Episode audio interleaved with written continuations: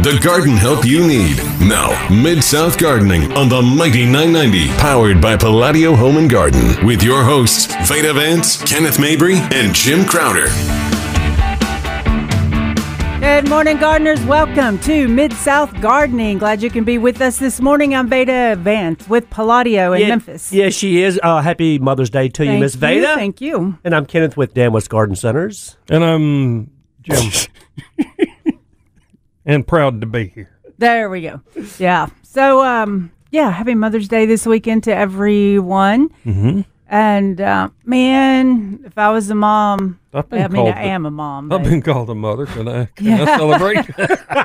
well, mine was going in so many directions when I was like, to all the mothers out there. Yes, happy Mother's Day to all the mothers. And I tell you, the garden centers have been really busy and getting geared up for our Mother's Day weekend. A lot of hanging baskets out Mm-hmm. Right. there. Yeah, well, yeah. What I was about to say was, if I wanted a Mother's Day gift, there are two roses. They're tree form roses that are insanely beautiful. I mean, if you show up with one of those or both of those for your mom, you're totally a winner. So you're in, huh? I mean, they're All right. gorgeous. well, tell us the name of them. Don't ask me that part. I really don't know. Actually, I'm thinking, wait, they're a uh, um it'll come to me soon. They're just pretty in red. They're little red. They're not floribundas or um grandifloras. They're they're pro- I think they're actually like a what is it? I know definitely they're grafted though, right? Aren't tree No, roses yeah. grafted? It's, yeah. it's probably, yeah. a, knock, probably a knockout. I, but isn't that? I know I'm getting. I was almost to that, but which one is? It's got a little bitty red bloom on it. Well, there is the little new knockout petite, I'm you know, but may- but I haven't seen that in a tree pretty. form though. Yeah. Oh, I can't remember. But but have to look it roses are always a big, you know, big nice gift, hanging baskets. Uh, I mean, Hydrangeas. gift certificates, hydrangeas, tree yeah. Mm-hmm. formed hydrangeas. I mean, everything. Honestly, you know, anything and true. everything from the garden center. Now, what you got to do though, you got to you got to bring it up a notch. Yeah. You know, you you can get the stuff at the independent garden centers, but you also have to plant it for your mom. Uh, you can't just ooh, drop it off at the porch and Kenneth. say Happy Mother's Day. You know, no, you got to have your shovel in your hand, your soil conditioner, and ready to go. Or you put Mm. Well, stuff in true. That containers, is nice. and which is the easy thing to do. Well, you know, that makes me think of what we were talking about last last weekend about planting a whole bunch of stuff in a container outside on how it's going to grow. Well, I know y'all are going to get um, baskets or, or containers for indoors on your tabletop, probably, and it's got a lot of things put in there, so it just looks gorgeous right now. But as about a week or so, you should take them apart because they'll they'll usually be a, a whole bunch of different types of plants still in a container, but just pushed in there and then moss around it. But if you don't, I mean, if I'm it's- not going to buy a ways. beautifter custom planter and then take the thing apart a week later. It's like two no. two ways because either it's going to pieces are going to start looking bad throughout it because if you're wanting to keep each individual plant looking good, you're going to have to take it out and do something else with it. But would I take mine apart? No, I would I, not. I, I don't. Probably not. I'd probably let it just keep going and going, enjoying each stage of it, and then whatever survives, plant it, and the others go away. I mean, as long as, as long as whatever it's planted in has got good drainage holes in the bottom, you know, and yeah, a lot of times they're overcrowded. Mm-hmm. Uh, but if something was to kind of peter out, I'm just gently digging that little one out, probably trying to plug in something else in its place, right? right? What are you doing, Jim? I'm you, just sitting here going, "What's the point of this conversation?" to let people know that when they get their mother, see the re- this is, seems to happen uh, a lot where people will come in with their plants or their or pictures and go, "Why is this looking so bad?" And it's only because it was just planted to look beautiful, but not planted to live forever or for a long time. But then it wouldn't look all that great For the moment. for the mean. moment. Yeah, so you'd give your mom like three small plants and go, "This is going to no look pleasing you, is it? I don't think so. See, I think it too much. Can't enjoy it because I know the outcome. Well, but hanging baskets are easy, though. I mean, you know, you can get any kind of hanging basket out now, there. Now, if you get a hanging basket, No, There's I'm kidding. difference. I'm kidding. You got to make sure that the basket's, you know, the right type of basket, right, Veda? but no, I'm just saying all that stuff is really easy. And, and you know, what mom doesn't like beautiful color from the garden center, honestly?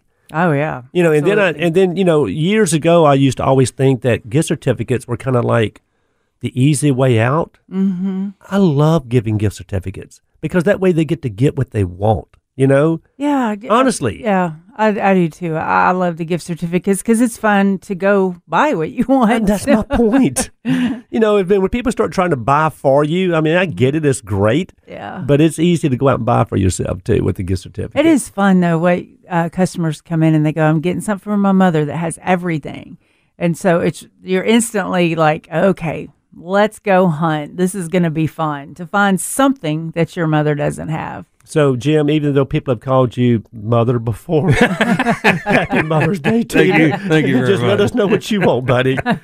yeah. But also, guys, I mean, and I know we've talked about this for the last four months. I've had more people come into the garden center this week and mm-hmm. tell me they are starting to see things come out of these dead looking shrubs that we thought were mm-hmm. completely dead. Mm-hmm. I mean, Cleyera, for example. Yep, I saw two Cleyera this week that um, y- a month ago I thought these are toast. And, but absolutely. popping little tiny growth all at the top. It is amazing. They're naked as they can be up underneath Yeah. there. Yeah, I know, but and they're going to be that way. Uh-huh. So- But but you're still seeing some growth for the people that held on and didn't, you know, dig them up and throw them in the compost pile. Mm. It's amazing. Here it is, what mid May, mm-hmm. and we're just now starting to see a little growth, Jim, on some of these shrubs that were just so decimated mm-hmm. back during the winter. Yeah, and they're and they're struggling. They really are mm-hmm. because you know we've talked about this before. They normally have full of foliage. It's mm, producing food to to really help kick those buds mm-hmm. on, and they got no foliage. So all the food they're getting is what's stored already in their roots and stems, and then what little bit that new foliage can make. Right. So they're going to they're going to struggle, and you know So, we're the, so we're really they're not out of the woods yet. no, and we I don't think we'll be out of the woods until we get through till next spring. Yeah, Mm-hmm. I think I agree, man. Because you know, sometimes the summer will get them, and a lot of times the winter will get them, even though we think we made it. hmm That's my question: is whether or not the foliage they go into the winter with is going to be able enough to sustain them long term. Well, Oh, so yeah. so what would we do though? Would we go in there? Do you go ahead and cut them Now we back? just I dig will- them out. Well, that and that's that's one option there. You know, if if you don't want to look at sticks for another six months or so, Yeah. just replace the darn things. well, yeah, know? of course. Um, Yeah, but um, you know, if if you're wanting to wait, um, yeah, I would I would trim them back fairly hard, uh, and let and, them and of course feed let them. them flush from the ground. Yep, and and Yeah, let's uh, that and is- hope for the best. Yeah. a hard decision to uh, because if you go ahead and take it out and plant something in its place now, then you're going to have that chance for it to grow and be looking or surviving through the summer and all while your other one's still standing there with sticks and small leaves on it. Well, you know, how it- I feel. And we made the comment about, you know, with some of the stuff that really suffered during the flash freeze that we had, are people going to turn around and replant those same plants? And the answer is yes and no. Mm-hmm. And the, what I mean by that is these customers I was talking to the other day, they had Cleyeras against a, a fence, okay? Because they wanted something that was going to be big and bushy, evergreen, didn't want a tree, but they did want a taller shrub. And this fit the bill, right? And they had many of them out there, more than one, of course. And they were so excited that they're just now starting to see some growth out there. Well, the thing is, let's say if they don't make it, are they going to replace it with Cleyera? I mean, I would, honestly, but, you know, I, I see no reason to not replace anything that you've lost. yeah. yeah, same. You know, Yeah. Mm-hmm. even with the cryptomeria. I mean, th- I don't think we'll ever, you know, Yeah. see a situation like this again. Of course, Yeah. you know, now I'll say that it'll happen next year. Right. Uh, yeah, but, you know, but I but- mean, really, uh, this is pheno- an anomaly. Yeah. Yeah. you could say, yeah, to, to repeat that same weather pattern because it's not like a normal weather pattern I At mean, you- all. Yeah, I mean, you can say we can we can always say, well, it's not going to rain as much next year. And you're like, well, you know, that's probably a 50-50. But you can't say we're going to have a flash freeze drop 50 degrees in one day after we didn't have a chance for the plants to harden off. You know that that's just such a bizarre weather Mm-hmm. Yeah. pattern to happen. Well, I'm glad to see some of these things that we thought were completely dead actually start to flush out. I mean, because that means there is hope. I mean, for the ones that haven't dug them up or cut them way back, even cutting them back, I have no problem with that. But the ones that hadn't dug them up yet, these things still have a chance. Man, it's exhausting to my brain to see all these plants because I like to prune, and I, and so there's so many things that I, I'm driving around looking at, going, I want to prune that one. Yeah. I want to prune that. Well, a lot one. of them need pruning. I want to fix it, or um, you know, I want to form, make make that one into tree form. You know, like say some of the camellias that possibly Mm-hmm. where some canes are alive and some aren't. Well, I wrote camellias you down. Could, you could do some some creative pruning to it. Well, when we get back, I, I want to talk about camellias for a minute because we know there's so many different varieties of camellias out there, and you know what's which which path should we go down? I mean, which ones should we choose? I mean, is there is there some camellias that we need to leave alone? I don't know. I mean, so mm-hmm. we need to talk about that. All right, y'all, we're going to take a break. You're listening to us on KWAM 990 News Talk.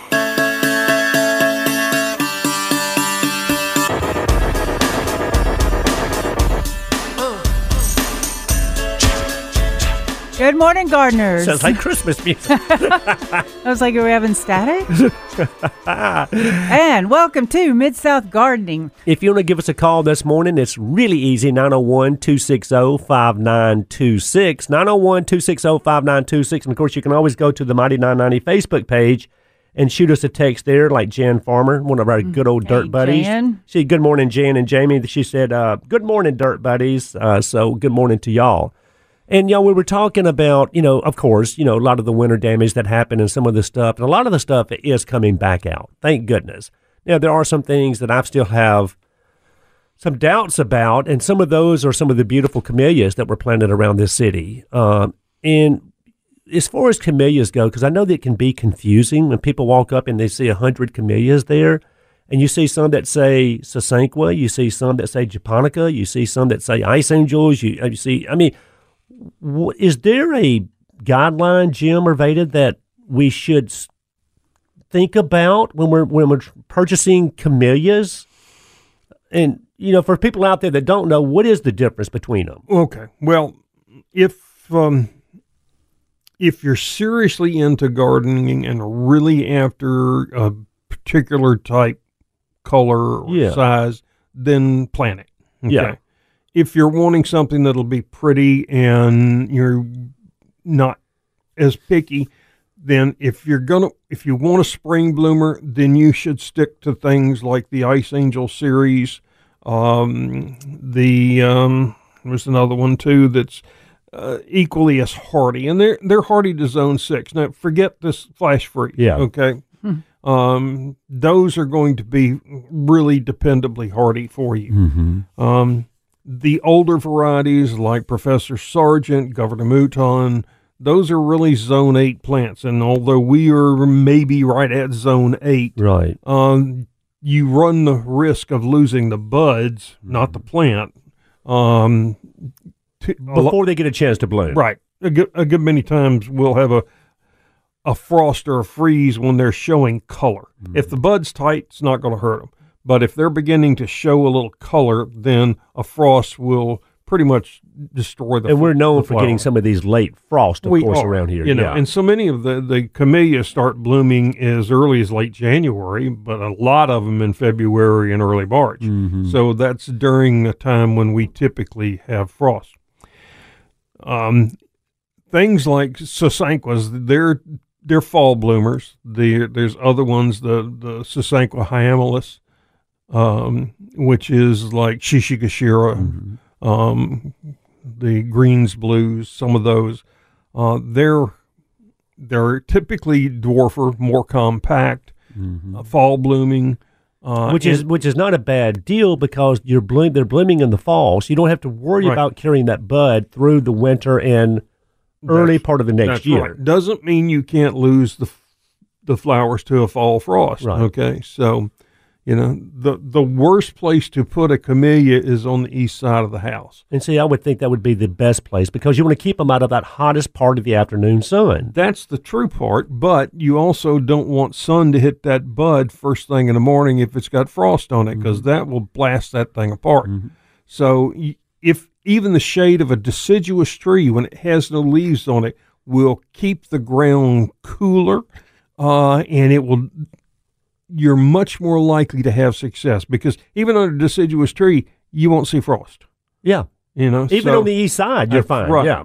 so something like that will, that protects it from that morning sun that's that's kind of the key thing So the sasanquas are usually the smaller leaved and the smaller bloomed. usually and typically speaking, and blooming in the fall. Mm-hmm. The japonicas, which to me is the old-fashioned camellia, usually a much larger leaf, typically a much larger bloom, and more of a spring type bloom. Mm-hmm. Um, and any do's and don'ts, Jim, or we treat them the same. I think you pretty much treat them the same, you know. Yeah. Um, they like acidic soil around five and a half or so. Give them fertilizer, um, usually in the spring, uh, mid March or so. Yeah. Um, and, and give them another little dose. Usually, first of June is good. Um, And don't trim after July one because it's about to set buds for either the fall or the next spring. Yeah. Um, but I, you know, in in good drainage, plant them high so that they don't have wet feet for any extended period of time, and they'll do fine for you. Yeah, and you know, and we've always said we think that camellias are one of those plants that are really underplanted because I mean they have beautiful foliage, they're easy to grow, they're tough as everything, uh, under the right conditions, Right. you know, well drained soil. And and I like and always wonder why people never plant these as much.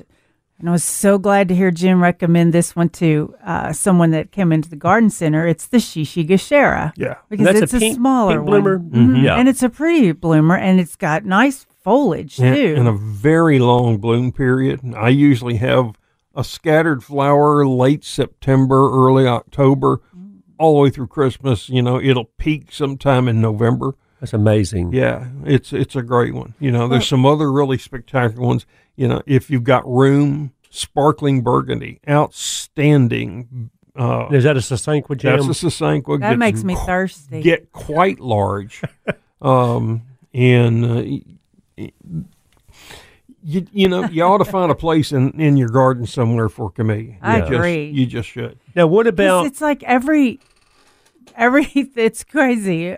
It's like um, everything that you have to have in a southern garden took a hit. It seemed like. Yeah. yeah? I mean, you you have to have a hydrangea, a camellia, an azalea, really a sweet olive. Yeah, the southern magnolia is the only thing that did okay, and I'm not sure why. Right. Exactly. I was thinking about that this week. Why are the southern magnolias doing so fantastic in the cryptomeria? I'm still just flabbergasted over the cryptomeria. Now, what about some of the potential problems like scale? You know, we always hear You're- about camellia scale. Yeah, you're going to see tea scale, Mm-hmm. uh, you know, because tea is made from Cam- Camellia sinensis, uh, and it's uh, it's a nice shrub, uh, kind of twiggy, but and Yeah. a, a small white flower. It's you know not grown for its flower, but if Yeah. you want to make tea, it's it's the plant to do it with.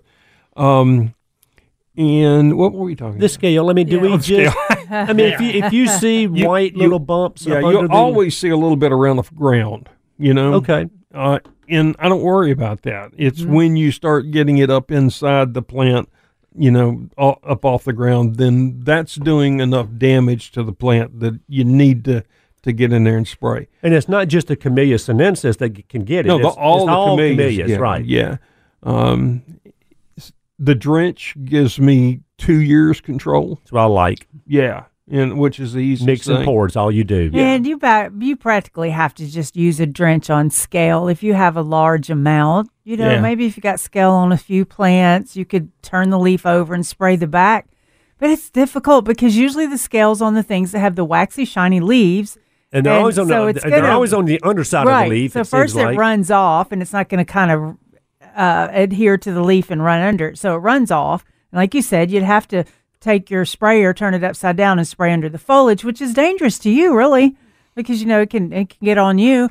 So the most, the easiest Yeah, and way, really the- less probably the most expensive effective. way, Yeah, yeah. the most effective is and the cheapest drench. in the long run. And what about? Yeah, all right, I know we only got about a minute, but other than tea scale, uh, we do see sunburn from time to time on camellias if they're getting Yeah. too much afternoon sun. We see leaf and stem gall, which is you know we see it on the azalea. There's one. There are different species, but there's one that gets on azaleas and one that gets on camellias. where the leaves just kind of balloon out on That's you. right. They look Yeah. like a waxy. ma- It reminds me of those big plastic or waxy lips you used Yeah. to wear. Yeah. You know, Your when we were a leaf kid. does that. Yeah, yeah. Yeah, it's just really weird looking. That's but a better description. Yeah. Ken, Kenneth said it, they just balloon out, Yeah. and my mind instantly sees a shrub with all these big balloons. Yeah. But the leaves just look. yeah, just- you just you know cut them off and throw throw them away. Don't let them drop on the ground. And if you don't take them off, they will drop to the ground. And next year you're likely to have more trouble. yeah. How much Um, does it take to to of the, will it kill the plant? Do you no, think? no, Yeah, it won't just, kill the uh, plant. just- It'll just make it ugly. yeah, and then yeah. it may as well be not there if it looks malformed. Yeah. And know? that's that's a leaf uh, gall that It's a they st- get, leaf which is and a- stem gall. And yeah. I I had one on a camellia a few years ago that looked like a flower. I'll be darned. I mean, it was Wow. had thick and had multiple petals. Bubbles? yeah, You know, and I, in fact, I looked at it and I thought, well, now that's cool. yeah. You know, but then realized that you know it wasn't as so cool not as a I thought it whole was. lot of really problems that Very you, little. Yeah, Very Okay. little. man oh man um i'm just i'm just looking forward to summer It's in here. a way It is it here. is here now if this would be summer like this i'd really be looking forward to it I think she was inside But- all week. You know, in midweek, no, I was. think I we were. We had so summertime. fun. Well, next week's coming up. It's going to be nice. We'll be right back.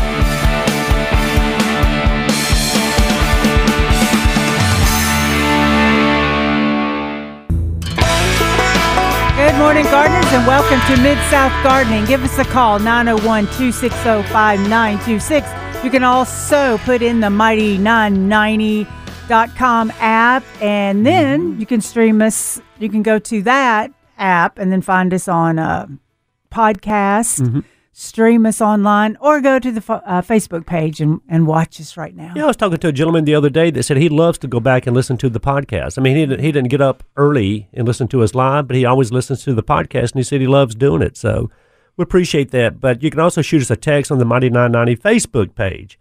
And like Veda said, give us a call, 901 260 5926. And you can reach us during the week on our Facebook group, Mid South Gardening, Gardening in USDA Zones six, seven, and eight. I I bet that thing has been It It is. is. I was going to Yeah. say the Foliage Friday.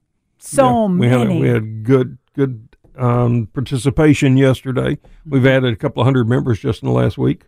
Um, Just keeps so. We're, yep, we're growing. And uh, one thing I wanted to remind people, you know, with the hummingbirds coming back in, we have an excellent file on our on our uh, Facebook group uh, for food plants for hummingbirds. And you know, some of them are tropical, some of them are native. Um, but it gives you a wide variety, and we've also indicated some that are favorites from the real serious hummingbird people, you know, Yeah. who have about 39 feeders.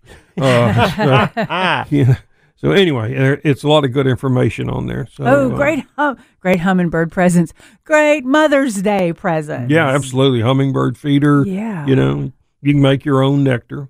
It's four Mm-hmm. parts sugar, four parts water to one part sugar. and just bo- uh, Gina, my wife, even boils the water, Jim, before she uses it. But she's so sweet, she just puts her finger in Well, the water. She doesn't have to make it sugar. Yeah, Yeah, well, she's got to I- lick- you know, I've never first. boiled mine because you know it comes out of the faucet at you know really really hot, yeah. uh, and then have to put ice in it to to uh, cool it down. But I mean, you know, they drink out of my fountains and stuff, and they get rainwater in them, and Yeah, so what would and- be and the filled with a hose? What would be the reason of boiling? it? Just get it warm enough to melt the sugar. I mean, to dissolve the sugar completely. That, that's pretty much it. Yeah, yeah. I have to tell her maybe she didn't have to boil that water. That's what I always You know, the thought. experts will tell you to do that and change it, you know, fairly frequently. When you're having temperatures in the 70s, three days is about all you really Before want to do it. a little- now. yeah. yeah, and and you know, and I'm guilty about not doing it often enough. Um, you know, when we start looking in the 80s every other day and 90s, it should be changed every day. Oh, you mean like last week? Yeah, in the Uh, eighties, it- it, it didn't stay long. Bacteria growing in Right, it, so right. you know, and they say that will kill the birds. You know, um, so you you know, it's just best. Yeah. keep it clean. Yeah, Yeah. at least make them sick, not feel good. Mm-hmm. You don't want a hummingbird that doesn't feel good. Well, and now and the hummingbird feeder is not their only source of food that's out there. No, it's a, just a small fraction of Right. what they, That's- you know, eighty percent or so of what they eat is spiders and bugs. So you know, it's it's just a little uh, little dessert. A, a little, yeah, exactly. Mm-hmm. Little pick me up. There's, you know, because he knows he's got the feeder right there. Yeah. Anytime he wants to go over and get a little drink of sugar water, there it is, They're right? just they're thinking, oh, I can't wait for the sugar water to come out. is that what they're That's saying? That's what they're saying. I can't wait for the sugar water to come out. Well, they're fun. I'm telling you, and my wife's got the feeder right beside the big kitchen window. So we're sitting there, and here it comes. And I've only seen one at this feeder Yeah. this year, just one. And, you know, usually we have two, you know, three, uh, and they're fighting over the feeder all the time. But this year I've only seen one hummingbird around the particular feeder. Now, that's fine with me. As long as we've got one, I'm happy. but uh, usually we see more than that. Any, are they are they running behind? Uh, well, I that's my think point. I don't know. They're still moving northwards. You know, Mm-hmm. You- they're, they'll start nesting the ones that are going to hang around here. Uh, you know, probably already started now. So then you'll begin to see more. And I tell you what, and I've told you about the mimosa tree that's in the corner of my backyard. Mm-hmm. They love that mimosa tree. I don't know because it might have insects all over it, probably. Yeah, Um, if it's a mimosa, you but they do. They really, and because when every time he leaves the feeder, zip, he's heading for that mimosa tree.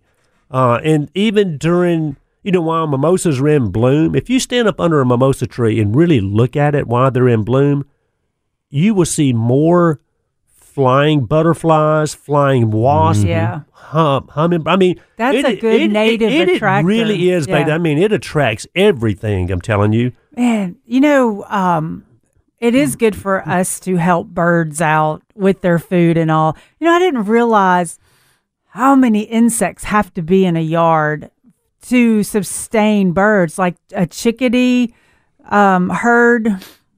Flock. What are they called? There, it's it's not a herd, not a flock. It was another Just word. a, a whole gaggle of yeah, them. okay? gaggle. Yeah. yeah. That's a geese. Yeah, I know, but it's a bunch of What them. Is my it? point. Yeah. But I mean, they need, which is anywhere from eight to fourteen birds. I don't know why they just say that babies, but it's like um, a thousand caterpillars or something that they need to to feed their brood, and so we're killing all our caterpillars. And what are the birds going to eat? Well, they'll find something else because the caterpillars have got to go if they're eating up everything up. Yeah, because the birds. That's yeah. What it seems like the birds don't come pick them off my uh, cabbages. Ain't going to happen. no, they're getting them out somewhere else. But what I'm trying to say is that it is when we're thinking of feed the birds, the hummingbirds, and all that, and we're like, oh, don't feed them because then they won't eat the native stuff. Well, we're we're in uh we're not totally native in our neighborhood. But I also remember, So they we have said, to help. you know, don't feed the hummingbirds because then they won't leave before winter gets Right. here. Horse feather. Yeah, Yeah. They, they're smarter than that. But also, I was talking to a Hmm. good friend of mine, Steve Rutledge, who's a customer. He's he loves he's a birder, okay. And forever and a day, we've all done this. We'll go buy the cheapest bird seed we can find, put it in a bird feeder, and most of us getting scratched out on the ground, right? And Mm-hmm. they're just kind of picking and choosing the, the nice morsels that they want. So he uses a, a blended uh, bird seed that also has some safflower in it. Oh, yeah. okay. I have a lot of safflower in mine. Yeah, Jim, well, you know what I'm talking about. And nothing is getting scratched out. They're not digging through right. looking for some kernel that they, you know, want. I Most try of not to have anything with millet in it. I mean, i- he said it's amazing that the if you get a good high quality bird seed, and he even adds his own safflower to this bird seed. Uh, you don't have the problem of them scratching around looking for something to eat, knocking most of it on the ground. Because we hang them around the garden center, and I, I don't want all that stuff under the, the bird feed. Uh, Mm-hmm. And so we use the, well, one of the good ones is the Wild Delight. I mean, you find it at independent garden centers, at uh, Wild Bird. Wild Birds It's- Inc. Yeah, Wild Bird. eh, You know, so- yeah, unlimited. And so that's a good one because there's not a lot of fluff or, or filler. I don't and- want millet. I don't want cracked corn. Yeah, Um, you know, because they'll get crows and blackbirds. and he even and, and I know they got to eat. It's just I don't want them eating at my Well, house. it's too much if they're around. Um, you just don't get to enjoy all the other birds. It seems like, but they do. I know they have to eat, but like you said, we're trying to attract certain ones to do certain things because it's like, uh, and then also um, birds. They they're gonna eat um, insects too. You know, and like you said, nobody thinks about a hummingbird eating a, a spider. Yeah. But, But Jim, but anytime you put a bird feeder up, of course, here comes Mr. Squirrel. You know, and he's going to, you know, check it out. and Oh, if you give him a chance, he's going to eat every bit of that bird mm-hmm. seed and get fat through the year. Yeah. Okay. And he'll look at you like, what you going to do about it? Well, it was funny what Jim did last year. I mean, and it was so. I mean, Jim, I, I loved what you did. I mean, instead of going out there with a shotgun, you know, lose your mind and shoot the squirrel, which I have no problem with that either. You just, I modified an electric fence. Mm-hmm. yes, he did. Yeah. To where it would not hurt the birds at all. Right, birds couldn't. And there was so much distance between the the ground wire and the power line that birds couldn't get touch them both at the same time. But a squirrel could. you know, when he's got his feet on the on the um, uh, shepherd's hook and puts his little tiny hands on my bird feeder, Oh yeah. then uh, he got a rude awakening. and, and and he probably came back more than one time, and then finally probably got the message. yeah, didn't have many squirrels around. So did off so after it. that you didn't have a problem with squirrels. No, no, they just went and ate it elsewhere. You know. You know what? That that s- brings back a, a thought that um, I I remember numerous times and, and wondering why. Okay, so like lived in Shelby Forest, tons and tons. Well, right on the edge of Shelby Forest, tons and tons of trees. I don't recall seeing squirrels that much, but the place that I saw squirrels was at down the street at a neighbor's house. Oh, yeah. A big walk-in squirrel cage, and he kept a lot of squirrels, and and he would let me go in and play with the squirrels. Why would you live out in the woods and then have a squirrel cage for the squirrels? But I don't remember ever seeing them playing around because the trees were so tall. I guess they were all up there. No, they're all in- they're all in the city limits. Yeah, but I know. But I'm like, why did I? Why did he have a squirrel cage? But I guess you know, he you wanted can to have play a- with them. I, I I used to work at a, at a little tiny grocery store when I was in high school, and uh, the owner had uh, flying squirrels for pets. Mm. You know, and he had a big cage inside of his house where they were in. You know, which I thought was rather disgusting. Um, but he would bring them to work. You know, and they just run around his shoulders Yeah. and over his head. No, and, no, thank you. and uh, you know, and Oh, there, so- there were usually stains on the back of his shirt. You're Oh, right. yeah. Uh, so- Oh, So what what do we do though? I mean, if you've got a bird, you you've got a bird feeder, you want to feed the birds, and you want to get the right bird seed in there, but but you don't want to fight the squirrels. And I know there's a million different bird feeders out there that are quote squirrel what proof. yeah. mhm. Oh, I just had. An I like the one that you know where they grab hold of it and then spins them around in a Yeah. circle. It, it throws them off. Yeah, Right. I love that. It's so That's funny. cool. It's not. It doesn't hurt them because they fly around and jump around anyway. They just just keep So them I guess off. so. I know we got to go to a break, Betty, but I guess if we're going to do that, get a squirrel feeder that. Oh, I mean a squirrel feeder. Which really is what they are. Get a bird feeder You can get those too. Yeah. that's going to be somewhat squirrel proof. Right. Somewhat. All right, y'all. We'll be right back. Uh, 901 260 5926.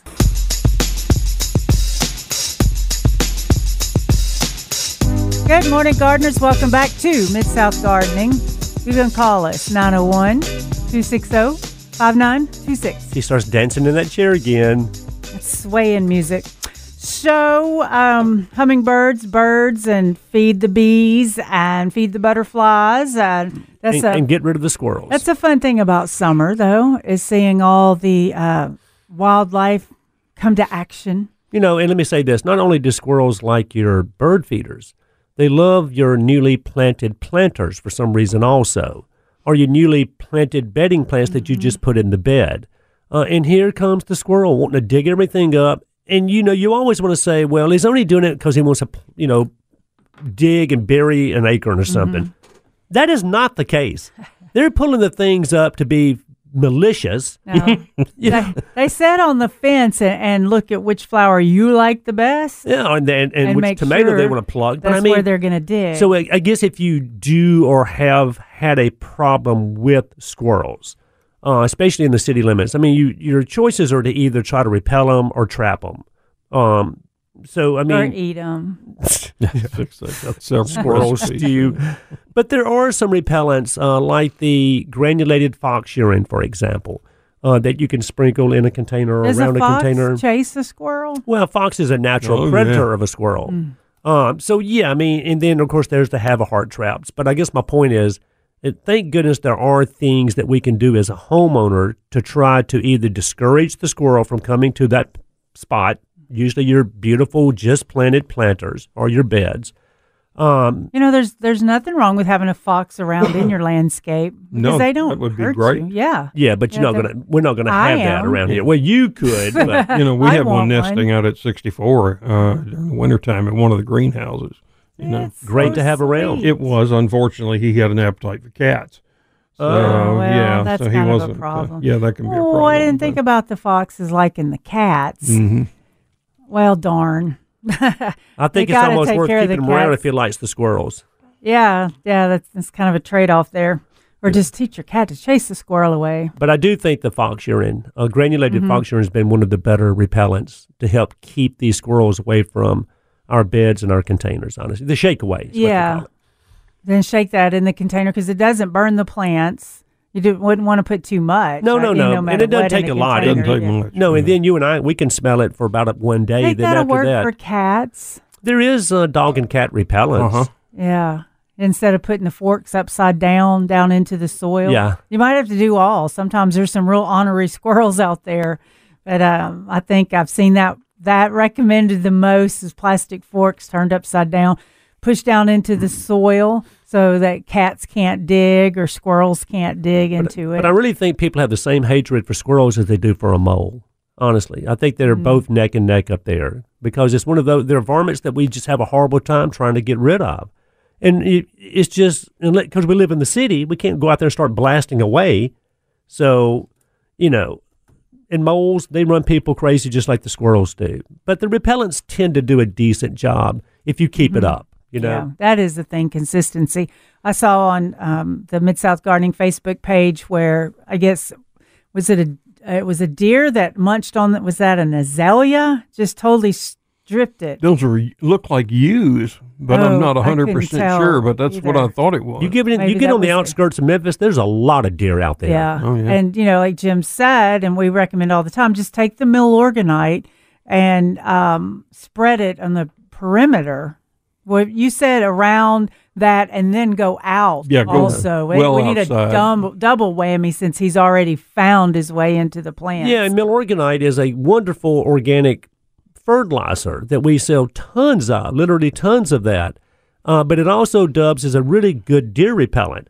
And you're right, if you've had a deer problem or have a deer problem, especially if you live on the outskirts, man, you sprinkle that Milorganite down, you're not going to have that problem. And, it, and it does a good job. I mean, it, it's documented. You can read about it. You can call Milorganite and talk to them about it. It does a good job in repelling those deer. But let me say this also: there's not one repellent repellent on the market that works every time you use it. You know, Uh, I mean, think about Mole Max, which is castor oil that we used for moles and voles and other ground critters, right? That doesn't mean that it's going to work every time you use it. Just like a dog repellent. There's some dogs, you put a dog repellent down, they won't go near it.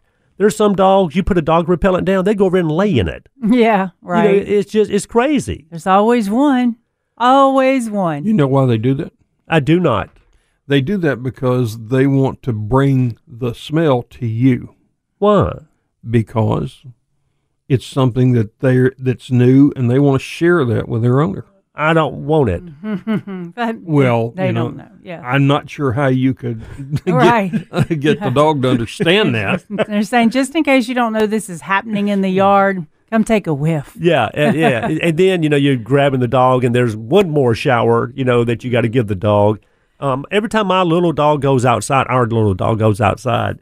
If there's a dead worm or whatever, she's going to rub all in it. And I guess Jim, that's what you're talking That's about. right. They just want to bring you that. They love you so much. They want you to experience the same thing they do. I've got stories I could tell about dogs rolling and things, but y'all are probably trying to have breakfast. Right, what about hey, pruning Japanese maples? You know, to me, a Japanese maple is a beautiful specimen tree. I don't care what variety of Japanese maple it is. I mean, they're to me they're really special trees. And a lot of people come into the garden center, and whether they put the wrong Japanese maple in the wrong place, um, you know, it's gotten too big, it's getting too wide, I can't go down the walkway anymore, or whatever it is. What are y'all's feelings about pruning Japanese maples as a whole? you know. And because the reason I'm saying bringing this up is because I tell people, you never. There's some things that you don't want to prune, or if you do prune, you want to do it very minimally. Okay. And a Japanese maple to me is one of those things because you don't want to ever mess up the natural shape, the natural beauty of these Japanese maples. Now, Yeah, I, I guess if we do mess up and put the wrong one in the wrong place, Mm-hmm. we've got to go in there and do some pruning. Well, I, I think it's your preference if you want it to grow naturally or if you're wanting it to be more artistic or, or want to see the trunks on the pruning. For me, you would prune a Japanese maple if you're just trying to make it more artistic. Like like doing a bonsai, except on a larger but, scale. Yeah, but not quite so bonsai. Yeah. But you could go to that. You have any thoughts, Jim? I mean, do you have one thought or the other Mm-hmm. whether you yeah, should prune? You know, when my daughter bought her house about 20 years ago, uh, we planted a Japanese maple about 10 feet away from her front door to Yeah. the left there, and it's now 20 plus feet tall. right. Uh, and it had only trimming it had had was just what hit the roof. Hmm. You know, they were just Yeah. cutting those off. So I went in there this year and we cloud pruned it. Um, and she's got a, a picture window behind it. And what you want to be able to do, you know, if you've got a window like that, is to see the sun through that foliage. Uh, and so if it's so thick, you can't get that because it just blocks out the sun. So what you do is go in and you look at li- at limbs that are horizontal Yeah. and trim out everything between the next horizontal one that's above it. Nothing hanging down, nothing going up. So you got spaces between. Spaces between them, yeah, and you just do that so that you can see through it, and it and you don't really lose the privacy point from the outside, uh, but inside you can see outside and let the sunlight come through it. Right. Uh, and we took a sub- substantial amount of foliage out of it. Well, And, Uh, and one word about it, one bit. no, uh-uh, and, and it looks good. And then plus we lifted it up off the ground, and I have moved uh, a whole bunch of my mature hostas up underneath it now, and so it looks like um, it, well, it's right pretty. Yeah. You and if it's a weeping maple, I start by sitting on the ground and looking up into Yes. Mm-hmm. the maple. We can go a little bit more over that. So if y'all have gardening questions, 901 260 5926, or post them on our Facebook page. We'll be right back for another hour.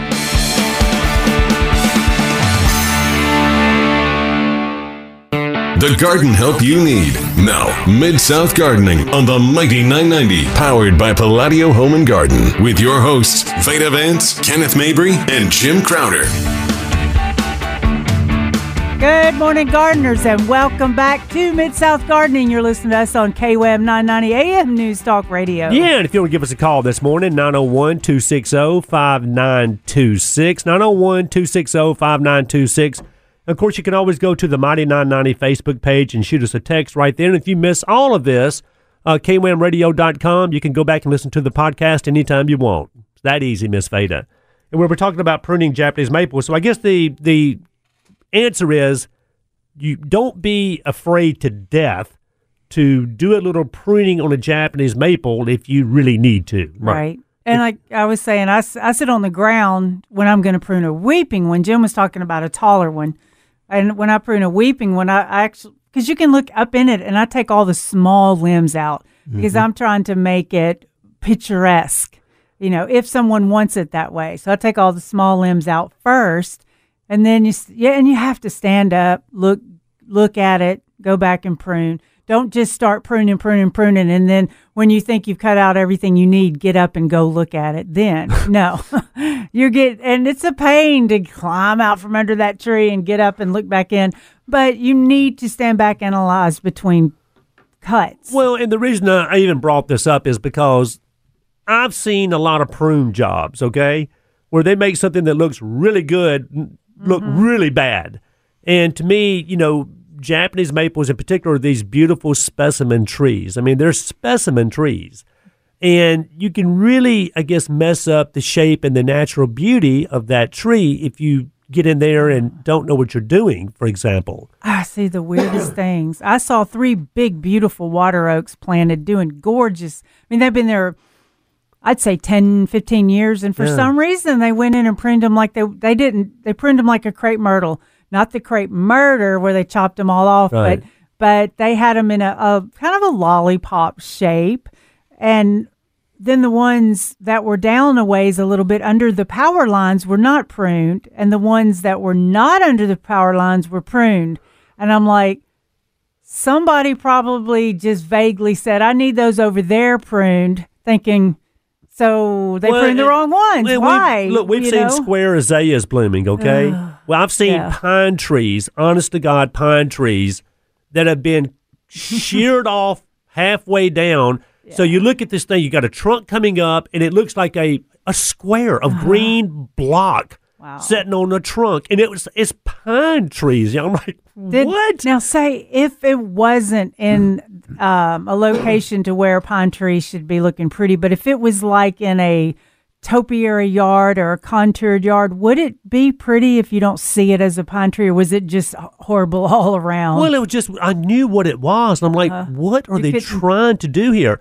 It looked pretty neat. I got to So- say so that. it could work somewhere like as a structural element that you're creating. It yeah, but be maybe it was just way. because I've never seen that Because I'm before. wondering, you know, could you use a pine tree like that in a smaller area and and make it pretty? Veda, it just it, it it looks so out of So character. weird. Yeah. But you know, I mean, there's arborvitaes that are are pruned up. Uh, yews, yews are pruned a lot. Well, those um, grow more columnar pretty- anyway. Yeah, to make them like um, straight trunk and then a square top, where it kind of looks like a green trellis. I mean, this.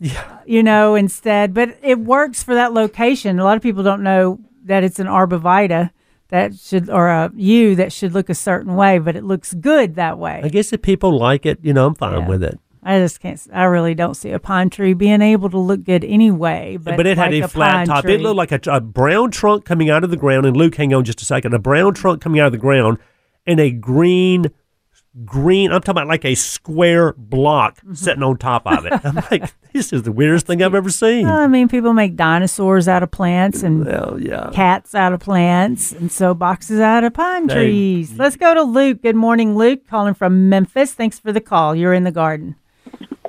Hey, Kenny, it's Lou. How you doing? I'm doing good, buddy. What's going on this morning? Doing well. Hey, my gardenias have turned yellow and the leaves are falling off. That means I need some peat moss and some nitrogen in there. Is that proper? It's well, first of all, it's not uncommon to see yellow leaves on evergreens in general fall off the plant as they're flushing out new growth. Okay, especially after a you know a season they've been through. Or talking about the fixing to put on a bunch of blooms. Right. Yeah. Right. So no, I would go in there and feed these with some, uh, you know, azalea food or or Holly-tone or something like that. And as long as that new growth, Luke, is coming out really pretty and green and clean, you're fine. And the only other thing is just make sure it's not staying entirely too wet. Mm-hmm. But like I said, it's Yeah, not yeah. uncommon, Luke, at all to see yellow leaves falling out of these gardenias the same time as flushing out new growth. okay. All right. I want to make sure I wasn't, you know, you know, I just got them like, what, 10 days ago or so. And I thought, what in the world's going on? Ah, it's No. probably Uh, that's like a water. yeah. It could be Yeah. if especially if they're on the inside. Yeah, it, it's been so windy. Uh, it's sucking the moisture out of that root ball, and although your clay around it may be just fine, but it's sucking everything out of that pine bark base mix that it's in. So um, it just pick up your watering, and that should slow it down. But like Kenneth said, this time of year, the foliage that was produced last year begins to drop off. Normally, it's a slow process. Right. You don't really pay attention to it. But if it goes dry, and we've had, you know, actually, you uh, the stuff I've been transplanting last week has been very dry. Uh, so I, I think that's it. Just it's thirsty puppy. Now, having said that, though, Luke, you know, we always say, you know, gardenias hate wet feet. So the best way to water these things is really soak it well when you do water. Make it count. But let that thing air out before you come back and water again. Don't don't go out there every day and soak this gardenia. I got it. Okay. All All right. I'm Thank- on it. All right, All right. buddy. Thanks for the call, Thank you. Thank you, man. And Yes, thank you. that root stimulator, the um, Super Thrive, especially with the seaweed, that is really some incredible stuff. I mean, that was like the first root stimulator that I used, and that was like in 1989. I Way back when. Well, yeah, and on transplanting a big pecan tree, actually, and um, it worked great. So add root stimulator every time you plant too. And then you were just telling us about when you used root stimulator, the Super Thrive. The Super Thrive, yeah. In fact, I started using it. Um, John Naka, who was, you know, he's passed now, but he was like the bonsai master in, in the U.S., uh, said he uses it whenever he transplants uh, maples. Uh, A bonsai gem or just yeah, he'll he'll dig one up if he's going to repot it. Almost take all the dirt off of it and soak it in in a gallon of water with a little Super Thrive overnight, and then replant it the next day. and the only place at that time I could find it, and this was in the seventies, uh, was to order it from California from their actual plant. yeah, isn't that amazing? and of course, now we've got distributors Yeah. selling it, and you can find it just about everywhere. but, Uh, but but but smells like baby vitamins, almost like Abdec, you know yes, it does. and uh, but uh, it has turned some plants around that I thought were going to die. But and I I agree with what y'all said. Whether it's the Ferti-lome root stimulator that's got the what Endo three, Indole three butyric acid. okay, which is a great hormone to stimulate new growth, right? Great product. Super Thrive that y'all are talking about, which is a concentration of hormones and vitamins. reads like snake oil. It does. It does, yeah. But it's a great product. and then the Fox Farm, the roots that's got just packed chock full of mycorrhiza. Uh, so any of those root stimulants are good to use when we're planting our trees and shrubs. Right. Of course, So- you can use it for bedding plants and perennials also. You know, and what you're getting is a lot of feeder root production, which is not the roots you can see. They're they're you know microscopic hair like things that, and the more of those you can generate, the better off your plant's going to be because that's how it's going to move nutrients in and out and water in and out and that sort of thing. Yeah, but but with uh, Luke a while ago on uh, gardenias, and we see this a lot where, you know, first of all, they need good drainage. They hate wet feet. You know, so if you're planting one in the ground, we always say dig the hole just as deep, twice as wide, amend the soil, plant a little high, use a root stimulator. But when it comes to the water, if you're hand watering, I like I told Luke, I like to water really well when I do water, but then let it air out before you come back and water again. You don't want to go out there every day with that garden hose and keep these plants that don't like wet feet, keep these things too wet. And then having yellow leaves fall out of some of these uh, uh, evergreens, and I've seen a good bit of, uh, good bit of this happening on hollies also, to where we're seeing uh, the ones that are still alive, right? We're seeing a lot of yellow leaves fall out of these hollies, but at the same time, you're seeing this beautiful new growth. Well, like the uh, Super Thrive was so good that it was used during um, uh, World War II because they were transplanting trees and things like that to provide camouflage and other benefits to the soldiers. So they used the Super Thrive through the whole uh, transplanting process because they needed to really make sure this this camouflage grew.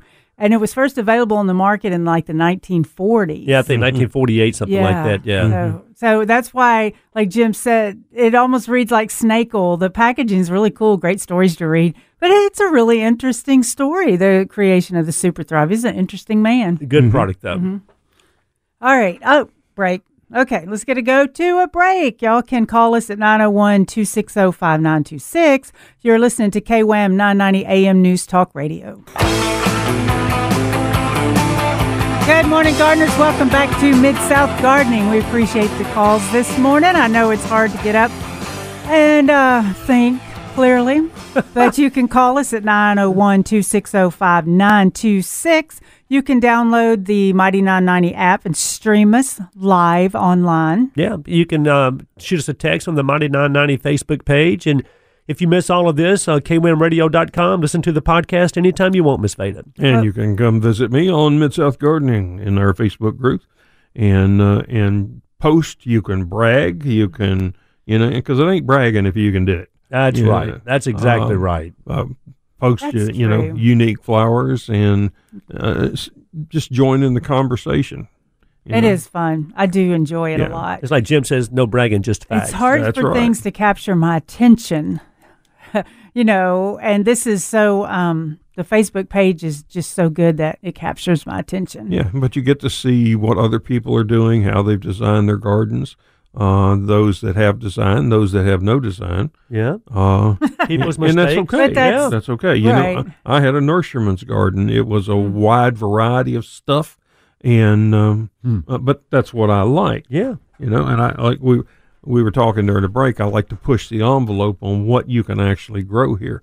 And I was showing Kenneth a picture of my river or stream orchid which I'd never heard of. that uh, that have started to bloom. This is, I, I believe, the fourth spring that I've had them, and the first blooms I've gotten off of them. Uh, so they're I mean, totally hardy here as far as temperature. They went through the, the flash freeze sitting in a hundred gallon stock tank, but they can be submerged all winter.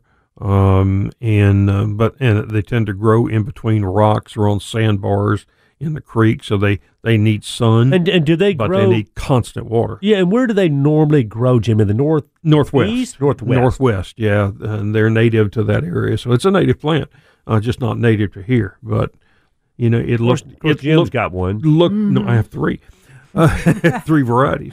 Uh, it just looked intriguing to me, and I thought, you know, based on what the catalog was saying, I thought I can duplicate their The growing growing conditions. conditions from like it would have in nature. Uh, and and so far, it's, it seems to be very happy. And that is the beauty of gardening. I mean, because we do try to, you know, we, we want to grow. Well, some of us do. Like Jim wants to grow things that are, you know, we're pushing the envelope, and you know, things that you just typically wouldn't naturally see around here. But if you give it the right conditions, they will grow around here. Um, I mean, you, you and you mentioned Jim, even a lilac of some type. Well, yeah, this is a Japanese lilac tree that I have, and it struggled the first couple of years in our heat, but it has now kind of taken off. Uh, it suffers a little bit because its roots intrude into the clay. the, into the neighbor's yard, which Uh. and they spray uh, they spray their weeds, and and I kind of I think aggravated their their spray guy, and he's uh, sprayed that area really well over there.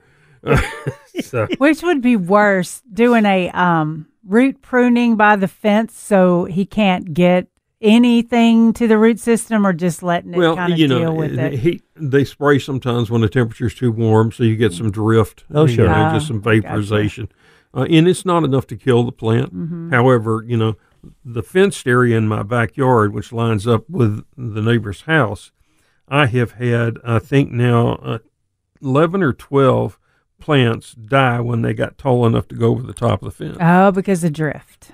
No, I think because they were causing shade and they were Oh. trying to grow grass in there. so, uh, Ooh, that's a neighborhood. Well, let me tell you what, thing. Veda. Wow. Like Yeah. you just said, I mean, we don't know a lot of times what's going on on the other side of that fence. that's Mm-hmm. that's the issue. And you know? we And don't. I, I have no trouble with them using a you know Roundup or something like that, but I think they were using like a soil On sterilant. well, you know how we always know that tomatoes are like the canary in the coal mine. If there's any herbicide to be sprayed out there, they're going to snip Mm-hmm. it out. Okay. Well, a guy has already brought me some samples of some, you know, disc formation, you know, elongated. I mean, classic herbicide damage on these tomatoes that he planted, and they were Oh. on the you know back property against the fence back there. And I asked the gentleman, I said, you know, this is either viral or it's a uh, uh, it's herbicide damage. And he uh, and I said, but it's a little early to me to see a lot of virus out there. yeah, I would. Yeah. So I Almost said, have guarantee you it. sprayed any herbicides uh, around these tomatoes? And he's like, well, no, I haven't. And I said, well, what about, you know, your neighbors? Is it close to a fence? And he's like, well, yes, up against the fence. And I could smell something the other day. So the neighbor's out there spraying, you know, his yard. But unfortunately, these tomatoes got a whiff of that herbicide and they just were contorted. And fences really do weird things to the wind. Okay, when you've got a wind hitting it, it will some of it will go through between it. So you know, I used I had a hydrangea that would get burned, and just you could see the slat marks. Yeah. where it was coming through Yeah. and just hitting parts of the hydrangea.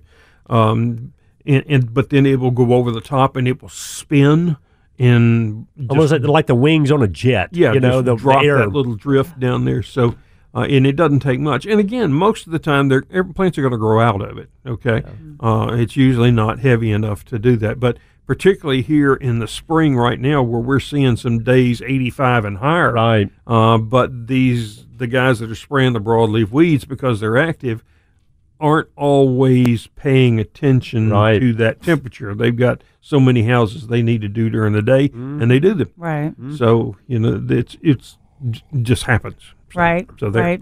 I've already there's a seen lot we have damage. to you know, there's a lot of things we have to take into account working in suburban and urban areas as well. Mm-hmm. And, you know, it's just kind of part of it. Uh, talking about things growing from the other, from your neighbors or, or having neighbor wars. I had a girl ask me, she showed me a picture of these roses that were in their neighbor's yard, but they had all grown over her side of the fence. So she was getting the benefit of the blooms. Sure. It always works that way. And she asked, is it is it okay for me to prune the roses off the roses on my side of the fence? It is. And I'm like, well, yeah, absolutely. And besides, how would they know on the other side that you pruned a rose off of this Well, side? but that was good that But, she was know, concerned that she didn't want to go in there and start cutting on anything Yeah. that technically wasn't hers. But if it's leaning over the property Mm-hmm. line, anything that property line straight up is her her. Right. And I That's was her thinking property. it was too bad a lot of people aren't that uh, concerned, you know, because like you said, they'll come back and uh, they'll uh, half your tree's gone because a neighbor decided to do something, Well, you know, without even discussing. Sometimes just discussing. You there's usually And, and you know, and I don't mind that, but like you know, I've got a hackberry that came up from seed many years ago, and it's now got a huge trunk on it. Um, it was underneath a, an elm that they im- improperly pruned to where it had just a few branches at the top, and it was like forty feet up to them. Good lord! You know, instead of taking the tree out, which they ultimately did. yeah. Yeah. But I, I let the hackberry come on up because I needed the shade in my garden once they um, destroyed the elm. Um, just replaced at the it with top. the just replaced it with the hackberry. exactly. But you know, when the hackberry grows over the fence, instead of cutting the limb off at the trunk where it should be, they'll leave about five inches. Yeah. You know, and which is not the proper way to Yeah, prune. you it. say they, you mean the people on the, people- other side of the yeah. fence. And I, like I say, I don't mind them cutting it, but I wish they would, you know, or ask me, Prune it and Yeah. I'll do it. yeah, the correct Take, way. Yeah, because if there's only how how much did you say Oh, was you know, left? two, a foot, Yeah, you know, so 16 may as inches. well No, just- five, I'm, we're talking five inches. Little I mean, nubbies. yeah, Ah, it's just take it off. I know. But so many people do just they don't really realize just taking the ends off is a, a issue. Yes. but it is. It just looks funny anyway. Well, and also I was talking to a lady, and I thought this was pretty comical the other day. You know how all the damage that we've seen on the cryptomerias, uh, most of them are just toast, brown, needle trees out there, right? And she has a line of them that is right down her property line, and it's just it's, it, it was a barrier between her backyard and the neighbor's backyard, and they wanted that green privacy there. And I asked her, I said, "Well, are you going to just go ahead and have them cut down?" And she said, "Are you crazy?" They're still working. I know. as a privacy. I wondered. Yes. When you see, I'm wondering if I would have done that too. Left them and then maybe moved forward or planted close to them. Well, she waiting for said the they're still doing their job, Yeah. even though they're not green Right. anymore. But the needles are still hanging I on it. there. And I she just said, it- found a new use for spray adhesive. Oh yes, and I did hear there was some new kind of paint out that you can paint your shrubs green. "Yeah, Yeah. Yep, but I I've wonder how that. long Yeah. those needles will stay on there. You know, that's the, the the question. And my neighbor's got some cryptomeria on her side of the fence, and they they are beautiful. They're creating a barrier between my backyard and her backyard. Uh, but I'm getting a lot of that dead needle drop into my uh, into in my yard, which I'm I don't care. I'm fine with that. Uh, but we'll have to wait and see how long she keeps those up. Well, with all our transplanting and planting and all, there's a product that I'm really liking. It's the uh, Fox Farm Micro Brew. Y'all sell that Oh, probably. Yeah. the Micro Brew is full of microorganisms. It really helps uh, jumpstart your soil, you know, and um, yeah, this is not something you drink. yeah, Yeah. yeah, that's true. Let's clarify that. Micro brew is not something you drink, but you might could Yeah, I would not. actually. I wouldn't do I it. don't recommend it. But it does have a lot And, of um, mycorrhiza in it. Yeah, yes. yeah. So it's a really good product to use along with uh, your Super Thrive Mm. or just in general through your whole garden. Your even spray your lawn with it. It's just another good additive to give you like, it's your secret ingredient. Yeah, the, kind of mic- like that the micro soil brew and the soup. kangaroos are about the same to me. Yeah, Yeah. Kangaroos is fun to say though. Yeah, it is. All right, y'all. We'll be right back.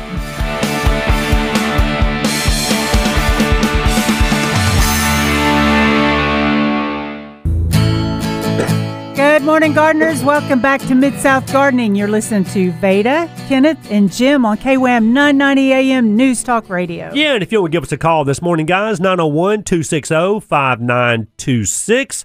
901 260 5926. You can always go to the Mighty 990 Facebook page and shoot us a text like David and Marty did. We'll get to that in just a second.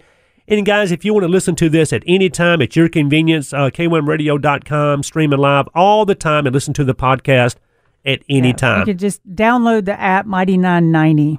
and we did get uh, a text from uh, from David.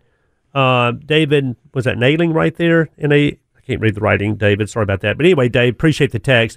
It says that you were speaking earlier of a group of hummingbirds. They can be called a bouquet. Ha! a bouquet, bouquet of, of hummingbirds, hummingbirds. which is more than one hummingbird. A cluttering, if Yeah. you will. Never heard of that before. Uh, a shimmer Yeah. of hummingbirds. Uh, and that. a hover. Mm, of hummingbirds. I've never I've heard of- seen a hover. And the word I was thinking of was clutch of chickadees. That's crazy, David. I A appreciate that. I love that. Shimmer, then shimmer, shimmering. Yeah, a shimmer of a hum- sh- I like shimmer. a shimmer of hummingbirds. No one would ever know what you're talking about. But now all of our listeners do. But thanks So to David. been- so, David, thank you yeah, for that thank text, you. buddy. Appreciate that. And I then like Marty, the input. Marty Kaiser, he texted in. And he said, "Good morning, guys. Speaking of the root stimulator, would it help to use it on our struggling cryptomeria uh, that we had during the flash Now, freeze?" sometimes root stimulators can't bring back dead. I don't know. Should, is the it everything to gain, nothing to to lose, Yeah, that the- kind of thing? Yeah, the beauty of a root stimulator is you can use it on anything, uh, any tree, any shrub, any annual, any perennial. And what it does, it stimulates root growth. But we use it a lot for two reasons. When people are planting or transplanting things, they will use a root stimulator. Or if people are having a problem, Jim, as you know, with things, uh, whether it's over water, not enough water, you know, whatever problem they're having, winter damage, whatever, uh, you can make a solution of these uh, stimulants and pour it on the root ball. I like to do it once a week for about a month. Now, is it going to bring that cryptomeria back? We don't know yet. You know, their consensus is that the cryptomeria are not going to come back. But to me, the consensus in my mind was the Cleyera were not going to come back. Yeah. You know, I would uh, I would consider going back to what you know Jim Brown and I used to talk about years ago, which was our witch's brew, where in a gallon of water you put a tablespoon of water soluble fertilizer, tablespoon of say Tiger Bloom or Right. Big Bloom, any of those. Okay. right, then a tablespoon of Epsom salts, and then a teaspoon of Super Thrive, and do that in a gallon of water and pour it around your plants. Now remember that your active feeder roots are not next to your trunk. Okay, you want to get out at the drip line and just beyond the drip line to, and that's where you want to pour it. Uh, and uh, it it seems to work, and it's, it's a kind of a variation from one I got from from Ferd Heckle years ago.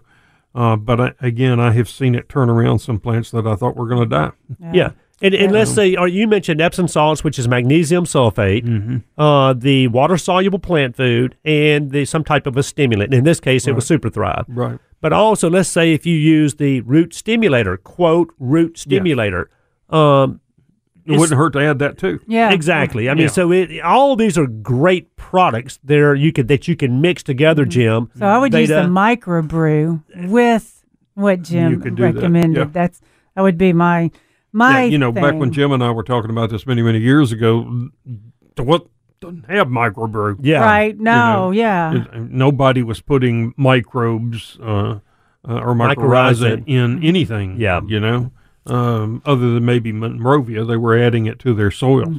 Um, Yeah. But you know, th- times have changed, so yeah, it, it wouldn't be a bad idea to add it. And, and mycorrhiza is nothing more than a beneficial fungi that's active in our soil. right. Yeah. uh, you need it. You have to have it. Yeah, to have live Yeah, soil, right. healthy And- soil. And, And the the mi- reason there are 35 varieties on the label is because you know, very few are going to survive, Mm. very few types. So, you know, the only way to make sure that you're going to have some that will prefer your type soil is to have a large selection of. Mm-hmm. Yeah, Yeah. that's see that Yeah. that's how nature works anyway. Right. Is you have a large selection of any type of species because you've got to make sure some of it survives at least. So that's good, and that that's kind of like the five star fescue. Five different types of fescue mixed in one. Exactly. So yeah, because maybe this year this one's going to take better, or maybe you're right on the line of this one doing good, but this one doesn't. So um, yeah, same thing, and that's why it's so many bacilluses. The, the names are crazy. I bet Jim can probably say every single one of the names. no, not even going to try. but, but like, but the beauty, and I've always said this, with the products that are on the market now at the garden centers, it makes it easier for us, the homeowner, to grow anything. Like Jim just said, you know, used to you couldn't buy a water soluble uh, stimulant, or you surely couldn't buy a organic fertilizer that had mycorrhiza added to it. You just couldn't. Right. It was We it was- had two water soluble fertilizers Rapid-Gro, which was the original water soluble fertilizer. Uh, and then we had Miracle-Gro, Yep. you know, which Miracle-Gro didn't make. They were just a marketing company. Um, and they were probably made by the same people.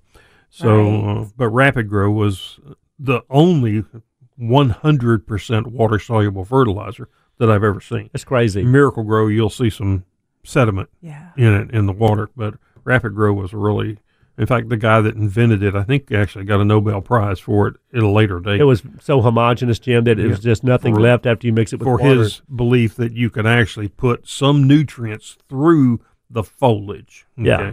Now we now know that that's not a lot, but it it you can get some in there. and, and, and, you know, and you've talked about this before. Depending on the the plant, you know, the the openings in the leaves mm-hmm. uh, is where the water soluble plant foods potentially enter the mm-hmm. system. Mm-hmm. But you're saying that you're always a little better off pouring the product on the root because Right. that's where you get most of the uptake. What of- dries on the leaves is going to wash off to the to the ground. Right. You- and then, like, oh, go ahead. I'm sorry. Well, the issue is the little pores that we're talking about have a little ring of cells around them that are negatively charged. So uh, when you have po- positively charged particles, that's great. But most of the fertilizers are negatively charged particles, so they're repelled from that hole. so they're not going to Yeah. make it through there. Urea can get in because it has no charge. yeah. Okay, but most of the nitrogen can't get in there. Well, That's that's amazing. like they they were saying using, or we always said use natural when all the natural soil soups and all that came out. You know, you're fertilizing your foliage, you're fertilizing your plant, plants. It's taking fertilizer through the the plant. But actually, what was happening was it was like the microorganisms and things in the soil soup, in that fertilizer, they were able to work down in it and help fight fungal diseases. But it was the runoff into the soil that was Right. helping. Yeah. But that was with the nat. So if you're using a natural product as a foliar feed, I feel like you could get some other benefits in a little fertilizer. But far as like the Miracle-Gros and the Jobe's and all that, you may as well just put it on the soil. Yeah, but you can but get it, a little. But, but it can be confusing because most of these water soluble plant foods have either a recommendation to spray on the foliage or they got a recommendation to mix and pour. Okay. And my question would be, why would they even have the recommendation on there as a foliar mm. feed when that's not? It is Well, I the case, but it's not truly the case. Yeah, like Jim said last last time, there's a tremendous amount of research that's come out in the past ten years. Yes. And so we're learning a lot of things um, that may not have been 100% true. They were still beneficial. I mean, it still helped some, but now we're learning more efficient The, ways. the point is that if you go out there and spray water soluble fertilizer, Yeah. you're likely to cover everything. Mm. And the fact that you're feeding is the most important thing. Yeah. Okay. Even if that fertilizer is being washed off the foliage down to the ground, and that's where it's being taken in. Right. Because- but even doing that, 99% of it is going to the ground when you spray it. yeah, You're going to have very little True actually that. stop and, and adhere to the foliage. amazing. But it's so satisfying, it seems, to spray your foliage. I don't know why, but it is satisfying to stand out in your garden and just spray and, and enjoy the day and all, all Sounds that. Like people we had watering in the garden. Well, no, center. I was going to go there. You're right. Well, you have to teach. Boy, you have to teach how to water. And Jim, you, you know, you mentioned that you know most of the nitrates that are out there have a negative charge, so they're not going to be taken in by the foliage. Except, you know, I shouldn't say except, but one like urea or a urea form nitrate will be absorbed. But then, you know, I'm thinking, do any of the water solubles have urea form nitrates in them? I guess some of them do. Very little, yeah. actually. Okay. So Because we get that from rain too. And- nitrogen. And let me say this: Yes. the, Yeah. usually the beauty of a water soluble is they work really fast. They do. It's ammoniacal nitrogen. yeah, and it and you mix it, pour it, spray it, whatever, and it's going to start to work immediately. I guess the drawback is it doesn't last that long, so you have to use it more often. Mm-hmm. But if you want a fertilizer that's going to work immediately, get yourself a water soluble plant food. Mm-hmm. well, we're going to go to a break. It kind of caught me. We come back. I want to talk a little bit about what we're seeing some spring dead spot too in the lawns. oh, we wondered about how our lawns are going to fare, didn't we? We haven't talked about that. We had a topic. question about it on the on the Facebook group this week. So it's a Excellent. good thing to get into. Yeah. All right, y'all stay tuned and to KWAM 990 AM News Talk Radio. Post your questions on our Facebook page live. We'll be right back. Good morning, gardeners, and welcome back to Mid South Gardening. Glad y'all can join us this morning. I'm going to have to post on the Mid South Gardening Facebook page a picture of this bee. He's my buddy. He hung out with me for 10 minutes or so. I've got a lot of great pictures, but he walked around on my hand, on my arm, sat on my shoulder, sat in my hair. Customers were couldn't even talk to me. They were so nervous about the bee. So that's my strategy. if I don't want you to talk to me, I'll just wear the bee. But it's a great picture, so I'll post that so y'all can see. Now, was this it. a bee that Oh, actually you had a stinger on it. it? It's a.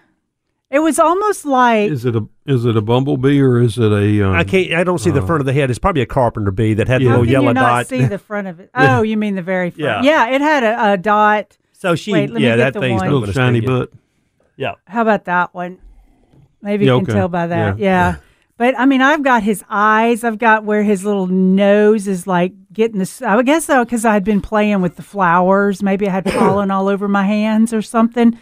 But Well, let me um, say this, and Jim, I know you got something to say about the lawns, but I had a guy come into the garden center the other day, and he had this beautiful outdoor living space, living area. Okay, and above the living area, uh, it was uh, a wooded structure. You know, the top was, and he showed me a picture. The, the it was beautiful uh, stained wood on the ceiling of this outdoor space. And of course, it had a roof above it, but it looked beautiful. Okay.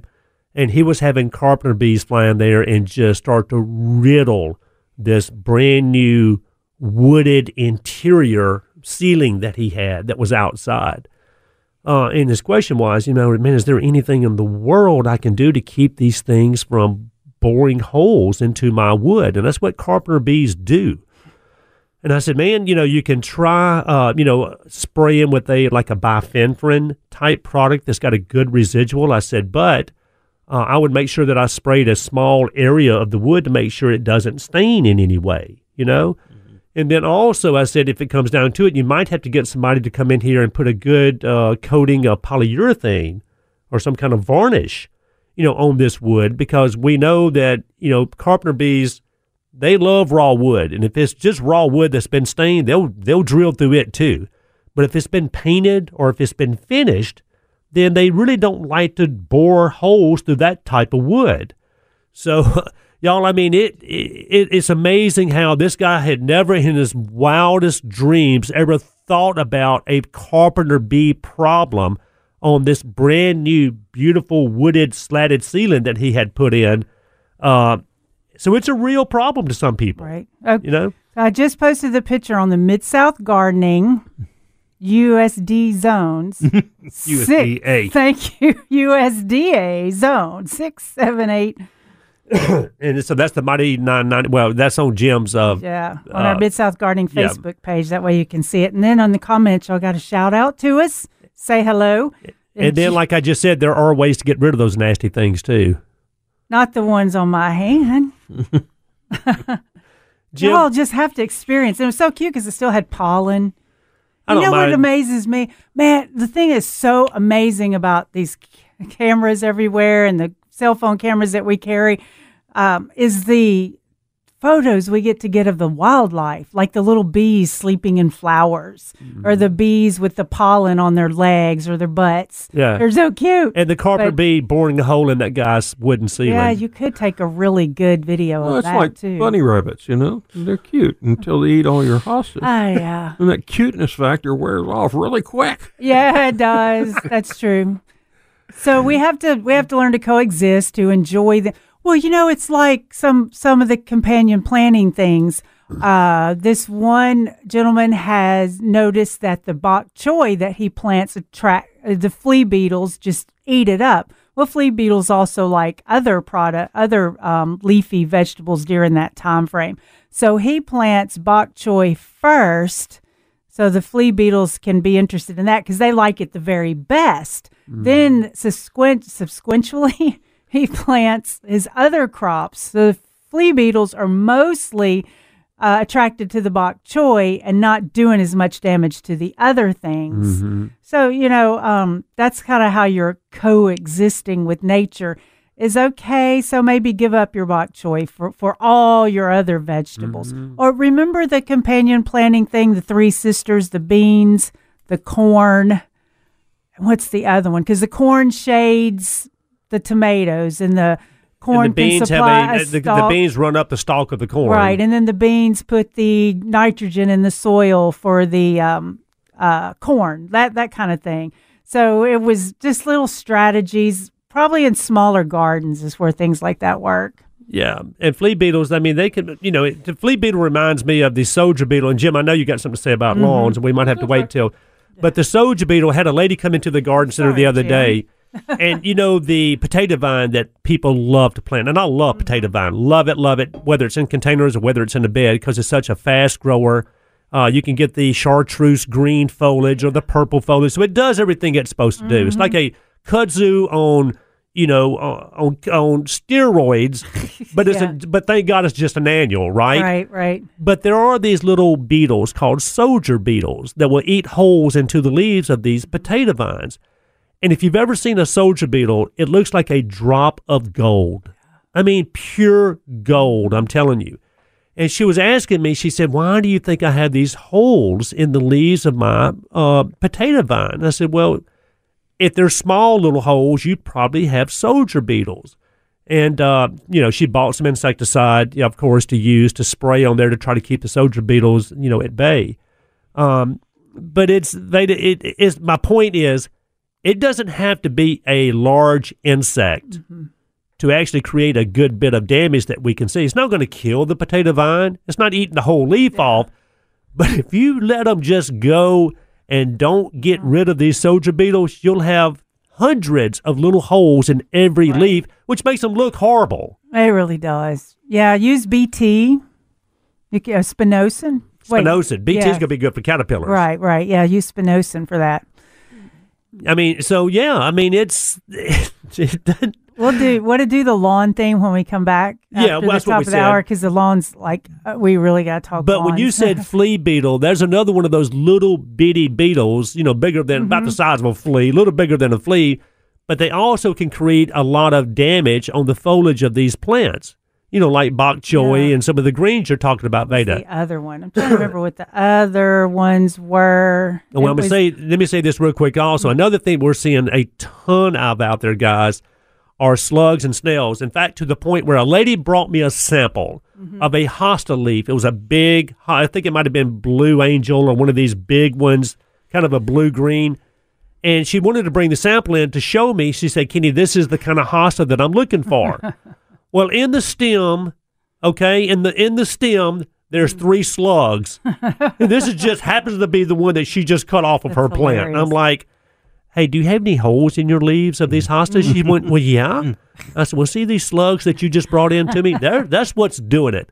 And slugs have been horrible out there uh, this year with all the wet weather we've had. So using some slug bait around your hostas about right now is going to be a smart thing to do.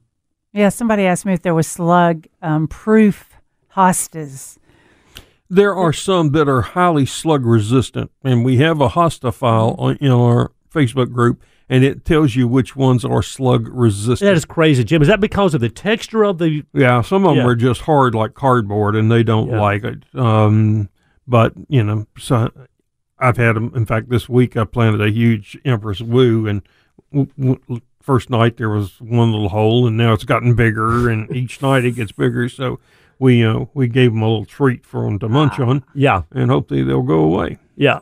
And so the iron phosphate, which is very safe to use, granulated product, just sprinkle that on the ground around the hostas. Come back and lightly wet it. Is that? Do I can remember? I mean, don't you lightly wet that product? Yeah, just to have it adhere to the soil, not run off yeah, and, instantly. and it does a really good job on getting those uh, snails and slugs. And then, of course, you can always get the beer in the little cup, drop it down in the ground, and they'll just get in there and have a good old time. And invite wildlife to your garden too, because wildlife loves slugs like turtles. Y'all are listening to KWAM 990 AM News Talk Radio.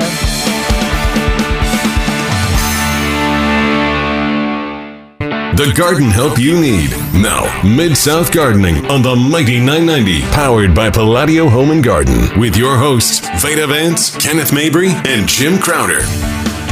Good morning, gardeners, and welcome back to Mid South Gardening. We're in our third hour, and we love every hour with y'all. You're listening to KWAM 990 AM News Talk Radio. You are. You can find us on um, Facebook Live right now. Uh, you can download the app, mighty990.com. Uh, you can even go right now to the Facebook page.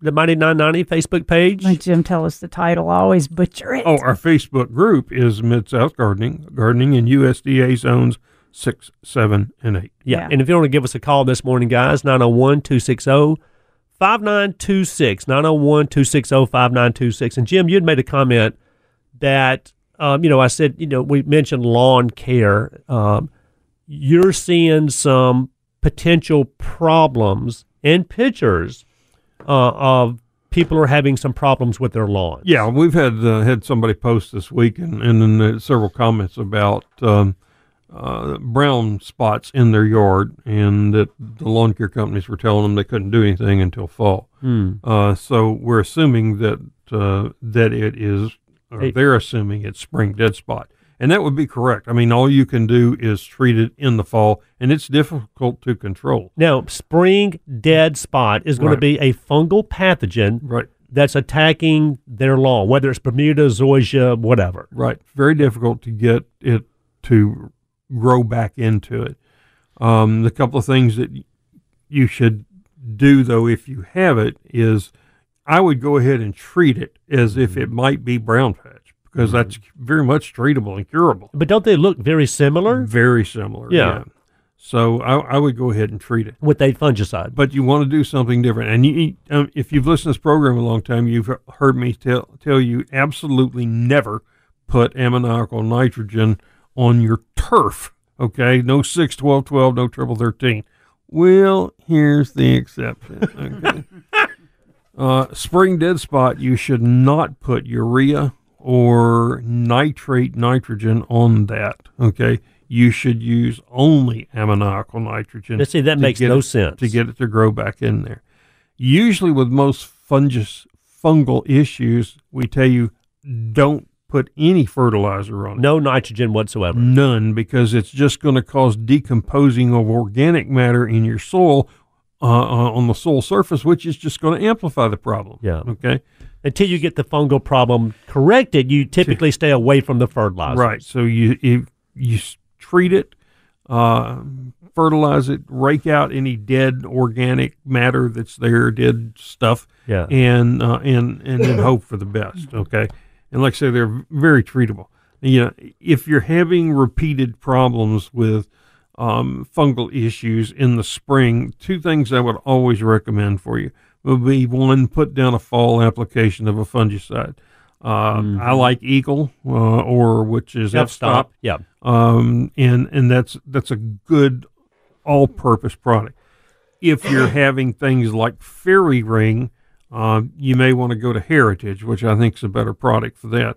Now, Heritage, you may not find it stocked in garden centers, but you know any of them can order it for you, get you a bag of it. So it's a granular And, and form Jim, what, very easy to what fungal pathogen do we typically typically see in Bermuda or zoysia around here? Mostly, it's brown patch. Brown patch, and that is It's it's pretty from treatable. Yeah, and it's from cool, wet springs and leaving uh, grass clippings down in there, which is, you know, we tell you to leave the cl- clippings, but it can also cause issues. you know. Especially if you're mowing your yard when it's too high. Then Yeah. you've got excess clippings If in you're there. cutting off too much Yeah, at one time. Right. Yeah, And one use the- some of that micro brew too for the soil.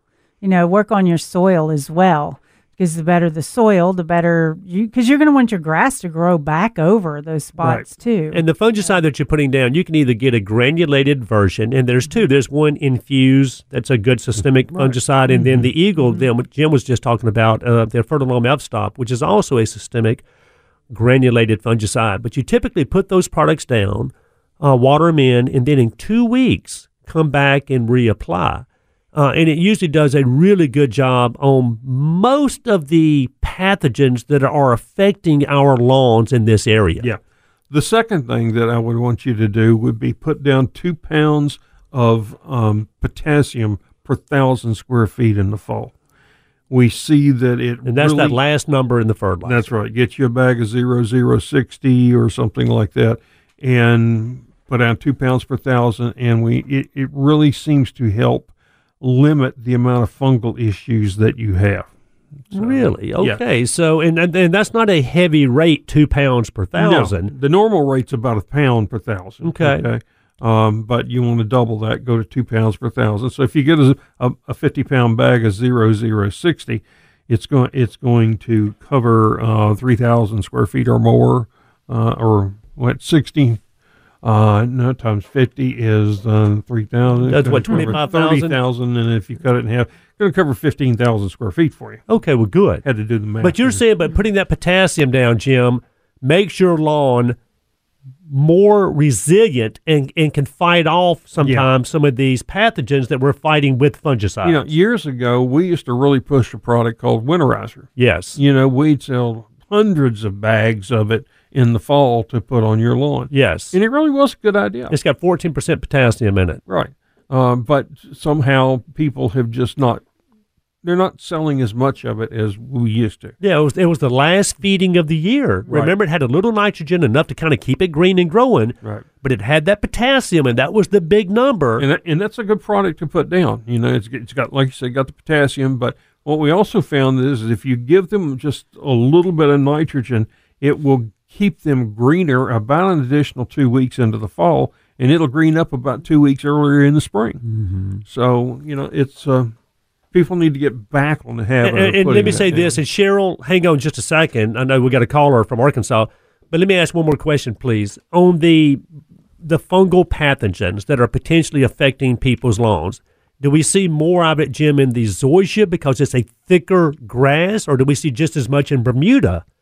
Uh, because you know, predominantly there's more Bermuda out there than any other grass. I see less of it in zoysia unless water's running through it. Mm-hmm. You know, if you've got an area where just you know the neighbors' yards all kind of funnel through your zoysia, Right. You can almost guarantee you're going to have a little fungal problem next spring. Gotcha. So I would do that, and it varies some by Palisades. Doesn't seem to be as uh, susceptible as say El Toro. gotcha. You know, so but it's it's a good idea if you got water moving through there uh, in a heavy rain. Treat it with a fungicide. And I guess the symptom is a bare spot right in your lawn where the grass is just thinning and kind of going away in these in these spots. right. Right. So I would kind of work the soil up, add some compost also, Heal the or the soil. micro micro brew would be good. Um, I don't have a yard now, but when I had a yard, I'll tell you what worked good for me when I was using all the natural products. And I started with the yard uh, fresh. Sod Yeah. was just laid, so there had been nothing before or after. But I used uh, the Milorganite and the Espoma lawn food. Yeah, Mm-hmm. those two three times a year actually. For so Spring, and one, midsummer, fall. Yeah, and I was thinking because Jim's talked about yeah, we're talking about winterizer, which is really important, I think, as well. So you can have food and things like that through the season too. So I'd use Milorganite, um, would be my um, summer one actually, and then uh, I would use the Espoma lawn food as well. And then I also did the liquid fertilizer. Like at one time, it was the soil soup at that time that everybody that we all made and brewed at our garden centers and then sold it. But now, luckily, we don't have to go through all that because there's products like the Fox Farm and The and kangaroo Has roots to and the Grow. micro yeah. and the, yeah, all those So and the Garrett, would- Mm-hmm. Garrett juice and all those products are really good to use. Yeah, so that's Yeah. that's just another one too. And you know that's just going to help your soil be good to grow good thick grass Mm-hmm. and um, keep your lawn healthy. And so, of course, that's not addressing the problem that we're discussing, but that's just a good formulation of, of products to use. And if you want to spike your lawn with uh, other products, you can do that too. But I still think it's good to add a lot of the natural products into your your lawn for just the ease of and the less mowing. I mean, you Yeah. don't have to mow so much when you have a nice, slow, steady growth. You don't mow the green off and then you have brown left. Like if you're just flushing, a lot of people just do straight urea, grows big, tall green fast, and then you mow your lawn and you mow all the green off, and then there's the brown because it grew out of the fertilizer that you gave it. So if you're using the natural fertilizer, you've got a slow release feed continuously. And Cheryl, hang on. I know we got to go to a break. Let me say this two seconds before we go to the break is usually we say if you've got a good, healthy lawn, you won't have a fungal problem. Mm-hmm. That's typically the case, okay? But you can still have conditions. Mm-hmm.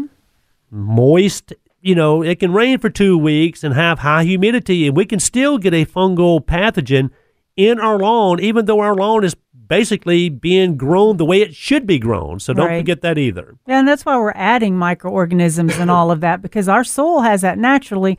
But since we're participating in the life of our plants and all, sometimes we're lower on the, the beneficial fungus that would have normally taken care of the uh, bad fungus. So that's another mm. reason we keep adding along with everything else. Let's run to a break. And Cheryl, thanks for the call. Hang on one second. We'll get you after the break. You're listening to KWAM 990 AM News Talk Radio.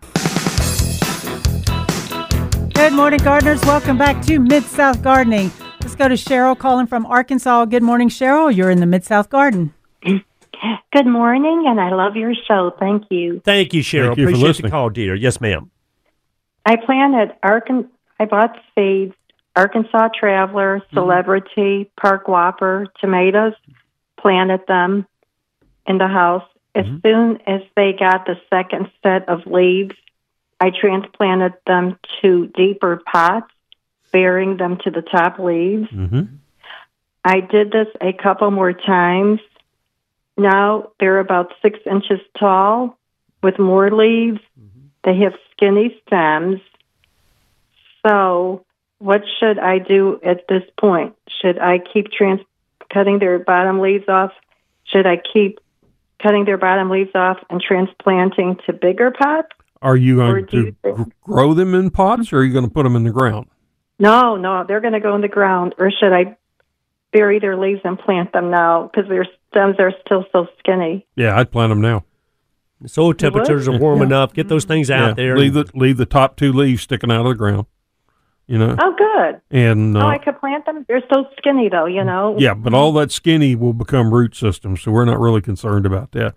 But as soon as you get them in the ground and get full sun on them, uh, and they're get all those roots getting out, you're going to see them make a major change really quick. and I'm going to tell you what, Cheryl. Uh, you mentioned Arkansas Traveler and you mentioned the Parks Whopper. And what was the third one that you mentioned?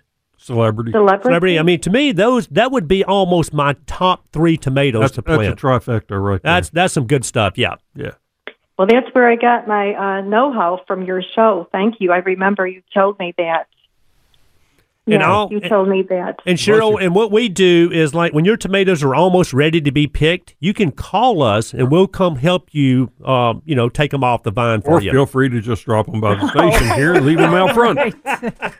Is that what that is on the front porch? That's uh, those. And what's on the front porch are some spinning primrose. Uh, one of our our uh, listeners, who I think lives in Nashville, um, wanted saw my spinning primrose and said I, I used to have one and I'd like to have some more.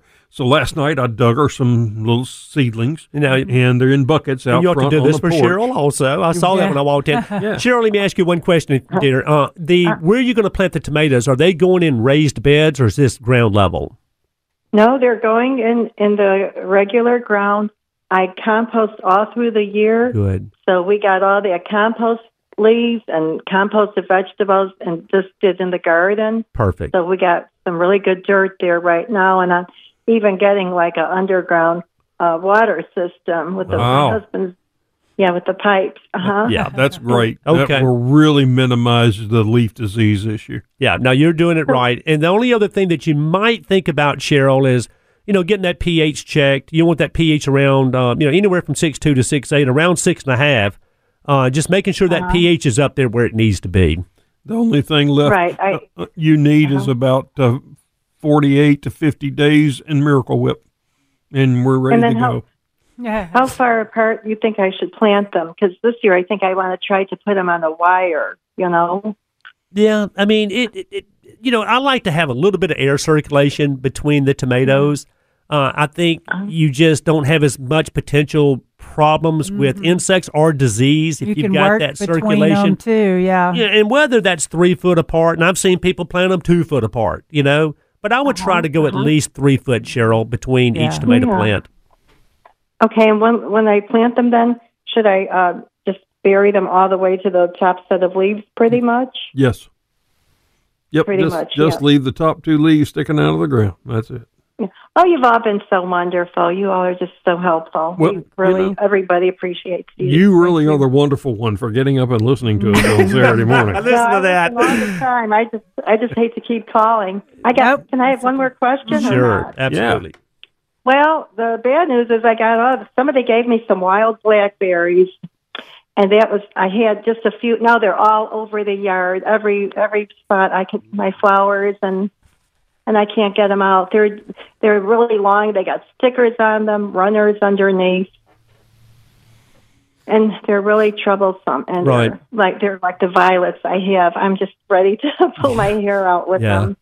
Yeah, I mean, if they're in the lawn, Cheryl, and you want to get rid of them, uh, there is a if, if if they're in a lawn lawn, there's a product called uh, Bonide BK32. It's actually a brush killer, but it's a brush killer that you can spray in your lawn to kill brushy type weeds and broadleaf weeds, including violets. Okay, now it's not the only Okay, product yeah. out there, but you're also trying to kill blackberries. So I would get the uh, the Bonide BK32 uh, and spray that out there. Come back in about ten days, two weeks if need be, and spray again, and you'll knock a lot of those uh, blackberries, raspberries, whatever they were, out of there, and potentially also kill a lot of the broadleaf weeds. And where they're in So your they're where they're in your beds, what you can do Uh-huh. is pull them over and, and mix you up a, a gallon of Roundup uh, in Uh-huh. just a bucket. Pull them over and use a, uh, a a clothespin to hold them down into it, and then usually Mm-hmm. cover that with a little Saran wrap to keep birds out of it and that sort of thing. So just make a solution, Jim. Yep, and get but just these- let it sit there and let it soak up that stuff, and it will take it well down into the root systems. Can't hurt anything else around you. So uh, it it will it will you'll get a lot of dieback from doing that. Oh, Yeah. that's wonderful. Just straight at the top. Oh, thank you all so very much, and I hope you all have a blessed day. you okay? too. you. Happy Thanks. Mother's Day, dear. Thanks yes, for ma'am. the call. Yeah, so you can add some tiger bloom to your tomatoes, um, garden tone, or even the um, big bloom. You know, do some extra stuff throughout the season so you can get some really good, juicy, beautiful tomatoes that you can win the Great Tomato Contest with. Mm, Yeah. And one of the secret ingredients I told you last weekend was the, or two weeks ago, was the calcium nitrate. Uh, it comes in a four pound bag. It's a combination of calcium and, and nitrate nitrogen, Jim, as you know, which is a quick release nitrogen. But it's that calcium that's uh, that's really taken up by the plant. And first of all, it's good for tomatoes. Second of all, it helps prevent the blossom end rot. And the Great Tomato Contest is going to be at the Agri Center. Um, and so check out the Master Gardeners page, and you will see when the Great Tomato Contest is going to be. And then use all the things that we've recommended for your tomatoes the calcium carbonate, Calcium nitrate, yeah. calcium nitrate.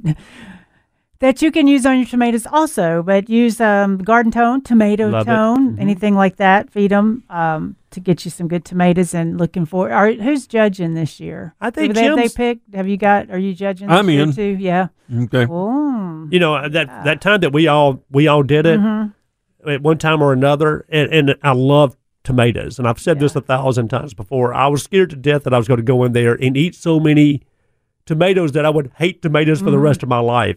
And it turned out where I still had a great time, and I and I loved eating every tomato that was put in front of me.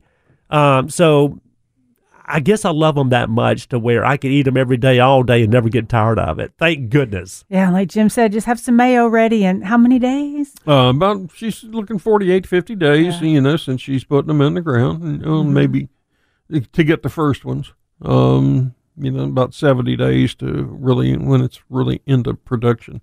Uh, but that little bread and Miracle Whip and And you'll life be- is good. But, be but, good said- but her, go. th- her trunks are still real skinny, she said, because, I Mm-hmm. mean, of course, she's been growing them from seed. Yeah, and she's also doing them, you know, inside, probably under lights. And you just, even with grow lights, you just don't get the stockiness. Yeah. and they still stretch a little Yeah. bit. It's, but you just be j- gentle and careful. Get those things in the ground, plant them deep, like you said, where just the top two leaves are sticking out. In a good sunny area, uh, you know, with good compost that she said, you know, good well drained soil, and she should be perfectly fine. So, and other things that are still, there's a lot of things going on in the garden community. Of course, you know, right when spring kicks off, we've got everybody's got plant sales and all. Now it's where you're getting into the season where we go on the garden walks to see what people bought at their plant sales and to see what's growing. There's a number of things Through like our garden gates is Yeah. coming up pretty soon. through our garden gates. Uh, the Cooper Young Garden Walk.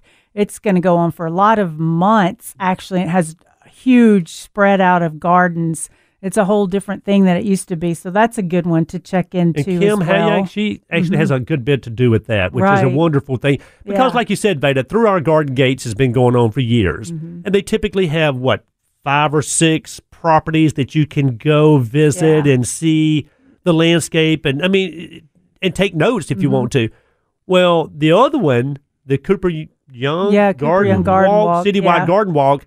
It's going to go on for much longer. Mm-hmm. Um, so many other properties across the city. So both of them are great ways to get out there and get some good ideas what to do in your own landscape. Yeah. You know, even Elmwood Cemetery is a great place to go.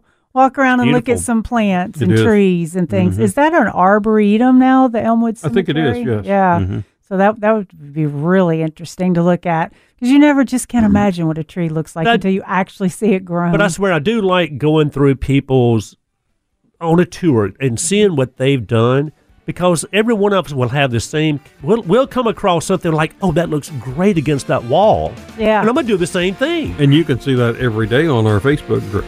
Good point, y'all. Hang on because we've got more to go. We'll be right back.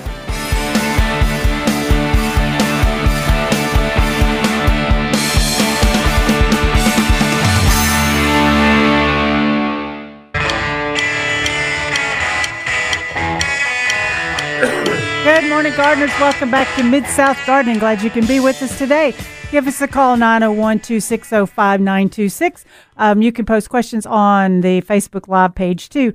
And we were talking about lawns uh, not too long ago. We were talking about the fertilization, fungal problems, and all that. But we did forget to mention putting a pre emergent down to stop the weed seeds before they come up. Yes, and you should be putting your second spring application sometime between now and the end of the month, really. Yeah, and that's going to keep a lot of that crabgrass and stuff from coming up later on. goosegrass, particularly, Yes. late germinating. You got a lot of late germinating summer weeds, uh, and it's it will actually, if we have rainy July, you'll have some bluegrass coming up in August. So it's good to have that barrier down. And that's why, have. Jim, you're saying ideally put a pre-emergent down about every three months. That's right. Yeah. Um, you know, and fertilizer fertilizer is critical if you want to have a good turf. Okay. Now, over fertilizing is not good. Okay, because like Veda said, you're cutting into the green and you're removing too much, and then the grass has to use stored carbohydrates, and it actually weakens the grass. crazy. So, use a good quality fertilizer, uh, uh, something that's going to feed it slowly. If follow the label rates on Bermuda, on Zoysia, back it off some. Okay, it will. Zoysia has so much silica in the grass that if you're cutting it and forcing it a lot, it doesn't decompose very quickly. Mm-hmm. So you Isn't that funny? So it doesn't break down as quick Right. as even Bermuda would. And so the it- clippings. It, only needs about half as much nitrogen per thousand square feet as Bermuda. Yeah. If you've got fescue, you know, you normally you're only going to do it twice a year. Spring A and light fall. dose in the fall is in the summer is okay, but not much. Uh, but there, it only needs about twenty five percent of the same amount of nitrogen uh, to get a, a good turf. yeah. Okay, it's it's a lower demand. Yeah. Now, you can fertilize the bejesus out of it. You know, as we say, you can hear it grow and cut your way back to the house. Right. like my friend across the street that actually had to buy another lawnmower. Yeah. All right. So so things to think about. two in the- lawnmowers. So I'm saying not buy another lawnmower. He had two lawnmowers to keep his yard in control. All right. So in the lawns, and, and Bermudas and zoysias are just now really starting to come out of dormancy, if you think about it, right? So potentially pre-emergence to keep the weed seed from coming up. Mm-hmm. Post-emergent, spraying out there to kill weeds that are actively growing as we speak. Feeding the lawn, like y'all are talking about, usually a, a, a non-burning, slow-release type fertilizer. And then, of course, pH. You know, you want to make sure that your Critical. pH is around six and six point two to six, um, being ideal. Just kind of like the tomatoes that we were talking to Cheryl a while ago in the vegetable garden. You want that pH up around six and a half.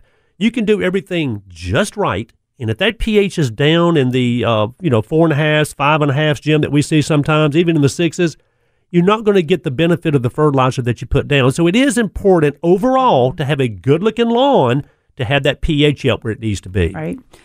Now, things that look pretty together. I've noticed that that Spirea ogon. Me and Kenneth. Yes, yeah, thank yes. you, Jim. Hey, You know brother. what I'm saying? yes. Y'all funny. um, Spirea ogon. I just I don't have know what to say about that. Spireas.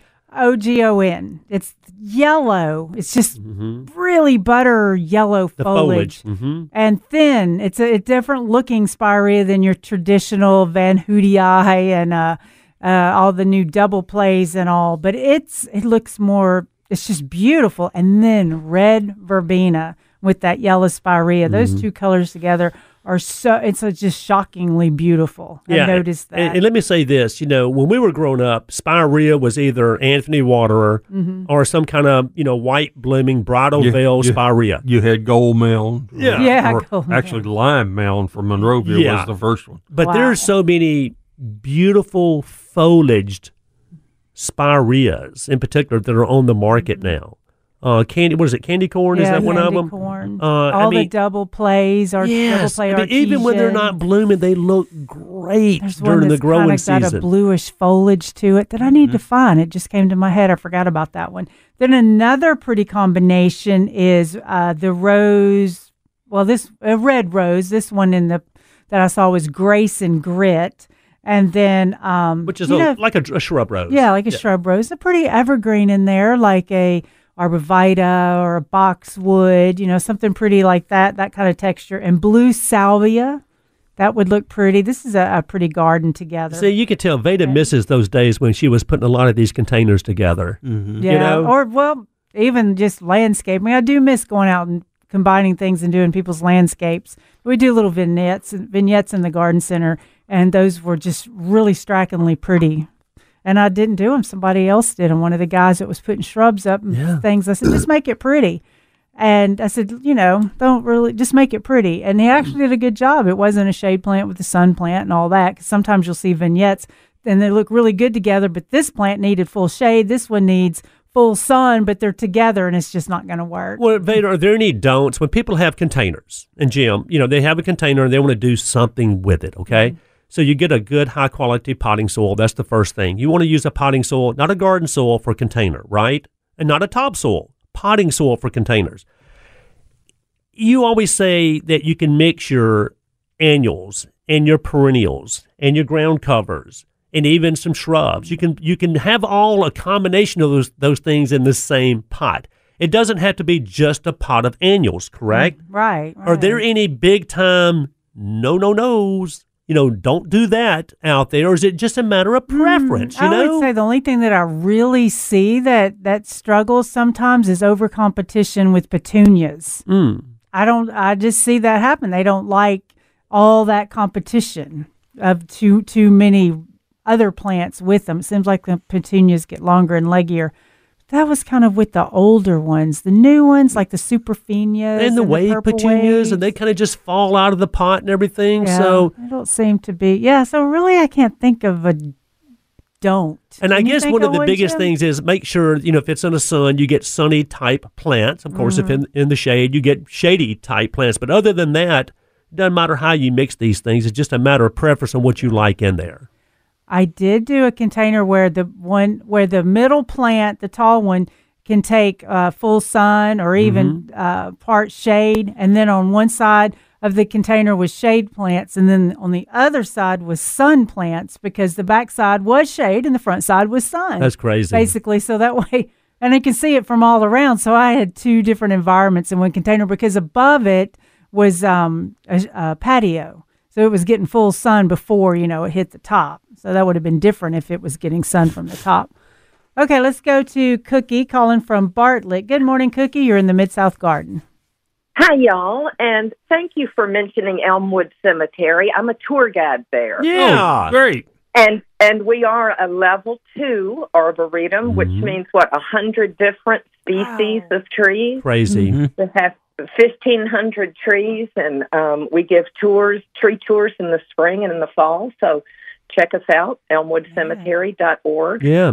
But I, I do have a question about some daisies. I drove from mm. Nashville last week and decided to take the Natchez Trace mm. Parkway, which was wonderful. Yeah. Beautiful. That's a great Yeah. drive. Instead of the instead of the expressway, mm-hmm. and there were all these wild daisies. I guess wildflower daisies growing along the the road there. Not the little annoying weedy ones like in our yard. Not but like Fleabane, huh? Yeah. with just big, full headed daisies. So I had to stop and pull some up, and I brought them home to plant.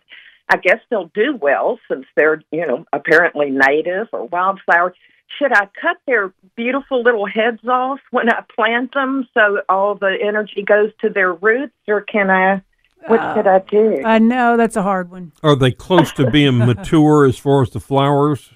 yes, they are wide open, almost Okay. palm size. Yeah, not I- quite that big. I, I I would enjoy them for a day or 2 and then remove them. I would not want them to try to make seed this year. Okay. oh, that way, leave so the leave the foliage on it so that it can help rebuild it and get well established. And then next year you can probably just let them do their own thing. And Jim, why would you not want to let them potentially produce seed this year? Because it's That's taken a- away from the strength of the takes plant. all the energy. Yeah. You know, plants are they're smart, but they're they're single minded. They Mm-hmm. can only do one thing at a time. They bloom, or they grow leaves, or they grow roots. They don't do all of that well at the same time. So Okay. we don't allow them to set seed. Uh, then they save that energy, and it's spent better in in getting the plant established. so it's better if Cookie goes in there, enjoy them for a couple of days, like you said. Then go ahead and take take them off of there. Thank you so much. Hey, thanks for listening, and and we w- call back, remind us when you start doing the tours, and let's see if we can't get get you a little publicity to get some people down there. All right, Cookie. All right. Thanks a lot. Hey, Beautiful. thank, Thank you, you, dear. Cookie. And, and Veda uh, or Jim, yeah, one of y'all have to get on the Mighty 990 Facebook page. My phone just went dead, and we had a texter on there talking about, I think, some tea olives. So um, I think it might have been Christy Davis, but y'all can correct me if I'm wrong. So um, Tea olives. Okay, well, we're going to go to a break and then we'll get address her question and then give you a few more hints for the Mother's Day. You know, the Mother's Day is the third where you spend, the, how am I trying to say it? Ah, you spend a lot of money at Christmas and then there's another holiday. I can't remember what it is. Probably Halloween. Christmas, Halloween. Halloween, then Mother's Day. Mother's That's Day it. should be at the top. All right, because there's lots of mothers. That's right. We'll be right back.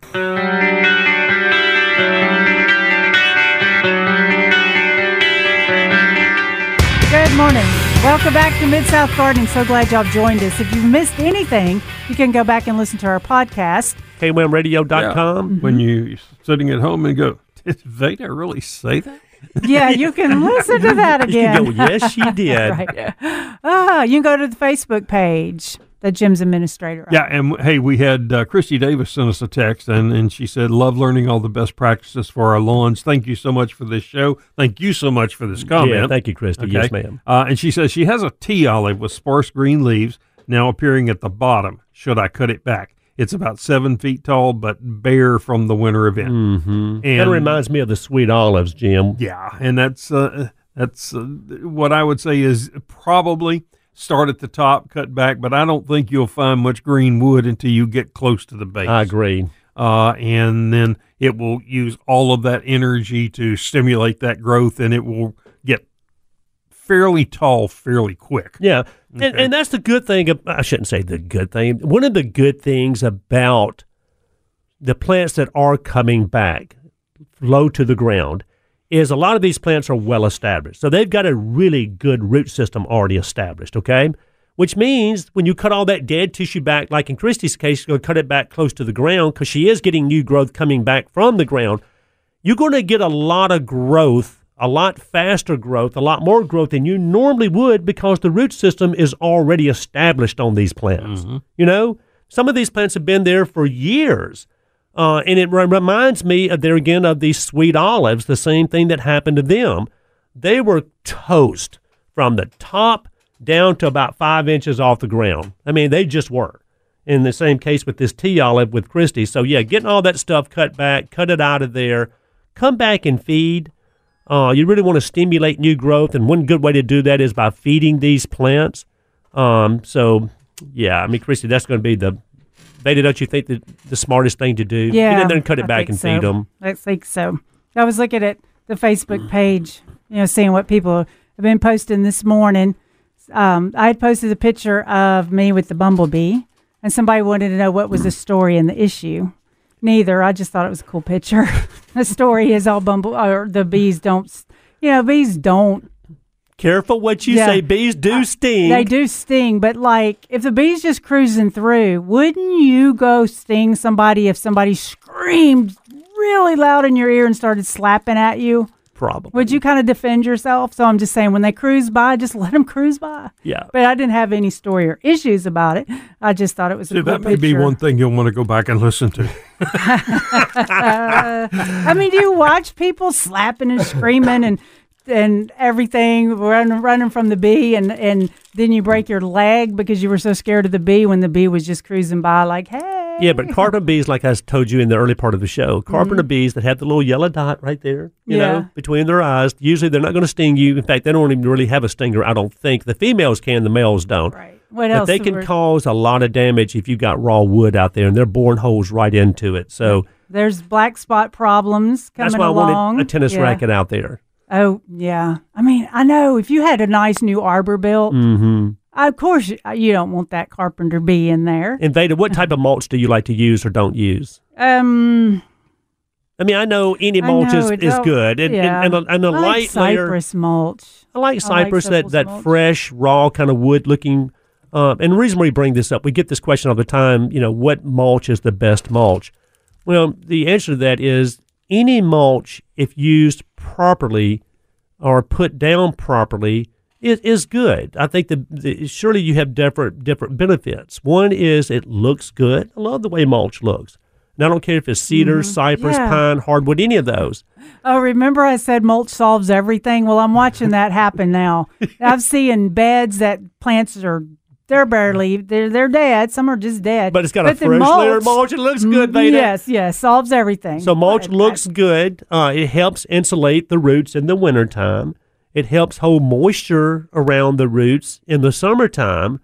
Um, and it helps suppress weeds. Now, if you go overboard and put down, you know, six, eight inches of mulch around some of these shallow rooted plants, Jim, as you know, like Japanese uh, maples or even azaleas, Azaleas, yeah. you know, you're doing more harm than good. And that's where sometimes, you know, mulch can get a bad name. It's not the mulch itself, it's the how much mulch is being applied. Yeah, it, there's almost never a need to put more than two inches of coarse mulch on it. I if, have to agree. If you're using something that's fairly fine, then probably an inch is m- Ah, more than enough. You're so right. And and you never want to get mulch in the crown of your plants. We see so many people go out there, a wheelbarrow and a shovel, and they're slinging this stuff everywhere. And it's getting down into the crowns, especially of these azaleas and these boxwoods, and that's not a good thing either. Yeah, one of the things we brought up this week on one, on one of our posts is, you know, can you build a bed up underneath a big tree? And the answer is absolutely. But you do not want that mulch that you put in there to cover the root flare of that tree. Mm-hmm. Leave that alone. But then you can put three or four inches of soil Mm-hmm. almost out to the drip line and not significantly damage the tree Right. because most of the really important roots are beyond, Beyond. the drip line. Mhm. Yeah, don't take don't build your bed out of 100% native soil because plus your plants won't do well and it's too heavy to Right. cover the soil. But we're Jim's talking composts. Right, when you're No, putting in a good quality soil, and you know, and you, what you can do is just go in there and you know put you an inch of compost down, and then when you're ready to plant something, just do site preparation. Right. You Yes, know, incorporate that down into the clay with Yeah. maybe a little soil conditioner. So you're not tilling the whole area Right. under these trees, which you can't do anyway. That's right. Just and then let me say this also. You know, when you see a big pile of mulch sometimes in the summertime, you see that thing steaming. well, there's a reason behind that. It Yeah. gets really hot. And I've seen people get a truckload, mm-hmm. bulk load of mulch, run that thing home, and start scattering that burning, blazing mulch around their tender little bedding plants. And guess what happens the same day? Just burned It, up. they it will flat out burn them up. Gosh, you can even pull it off and make sure you don't get it around the little bedding Mm-hmm. plant. But I promise the heat that comes off of it still fries that little tender right. thing. Yeah, and you get tannic acid around it. I mean, you know, when you see that brown water flowing out of your mulch, that's tannic acid. Okay, Mm-hmm. and that's affecting your pH. Yeah, I have seen people go in and mulch pansy beds, and the next morning the pansies are silver. Yeah. You know, Yeah. it has taken the green out of the plant. Yeah. You know, True. so And I don't mind people using bulk mulch. I've always mm-hmm. used bagged mulch. It's more convenient for me to, to and get a bag. definitely less expensive. I Yeah. mean, bagged is more expensive, but replacing it's convenient. is to, It's convenient It is for me. easy to carry. You know, getting your. Mm-hmm. But you know, I as I as I spending a time working in yards.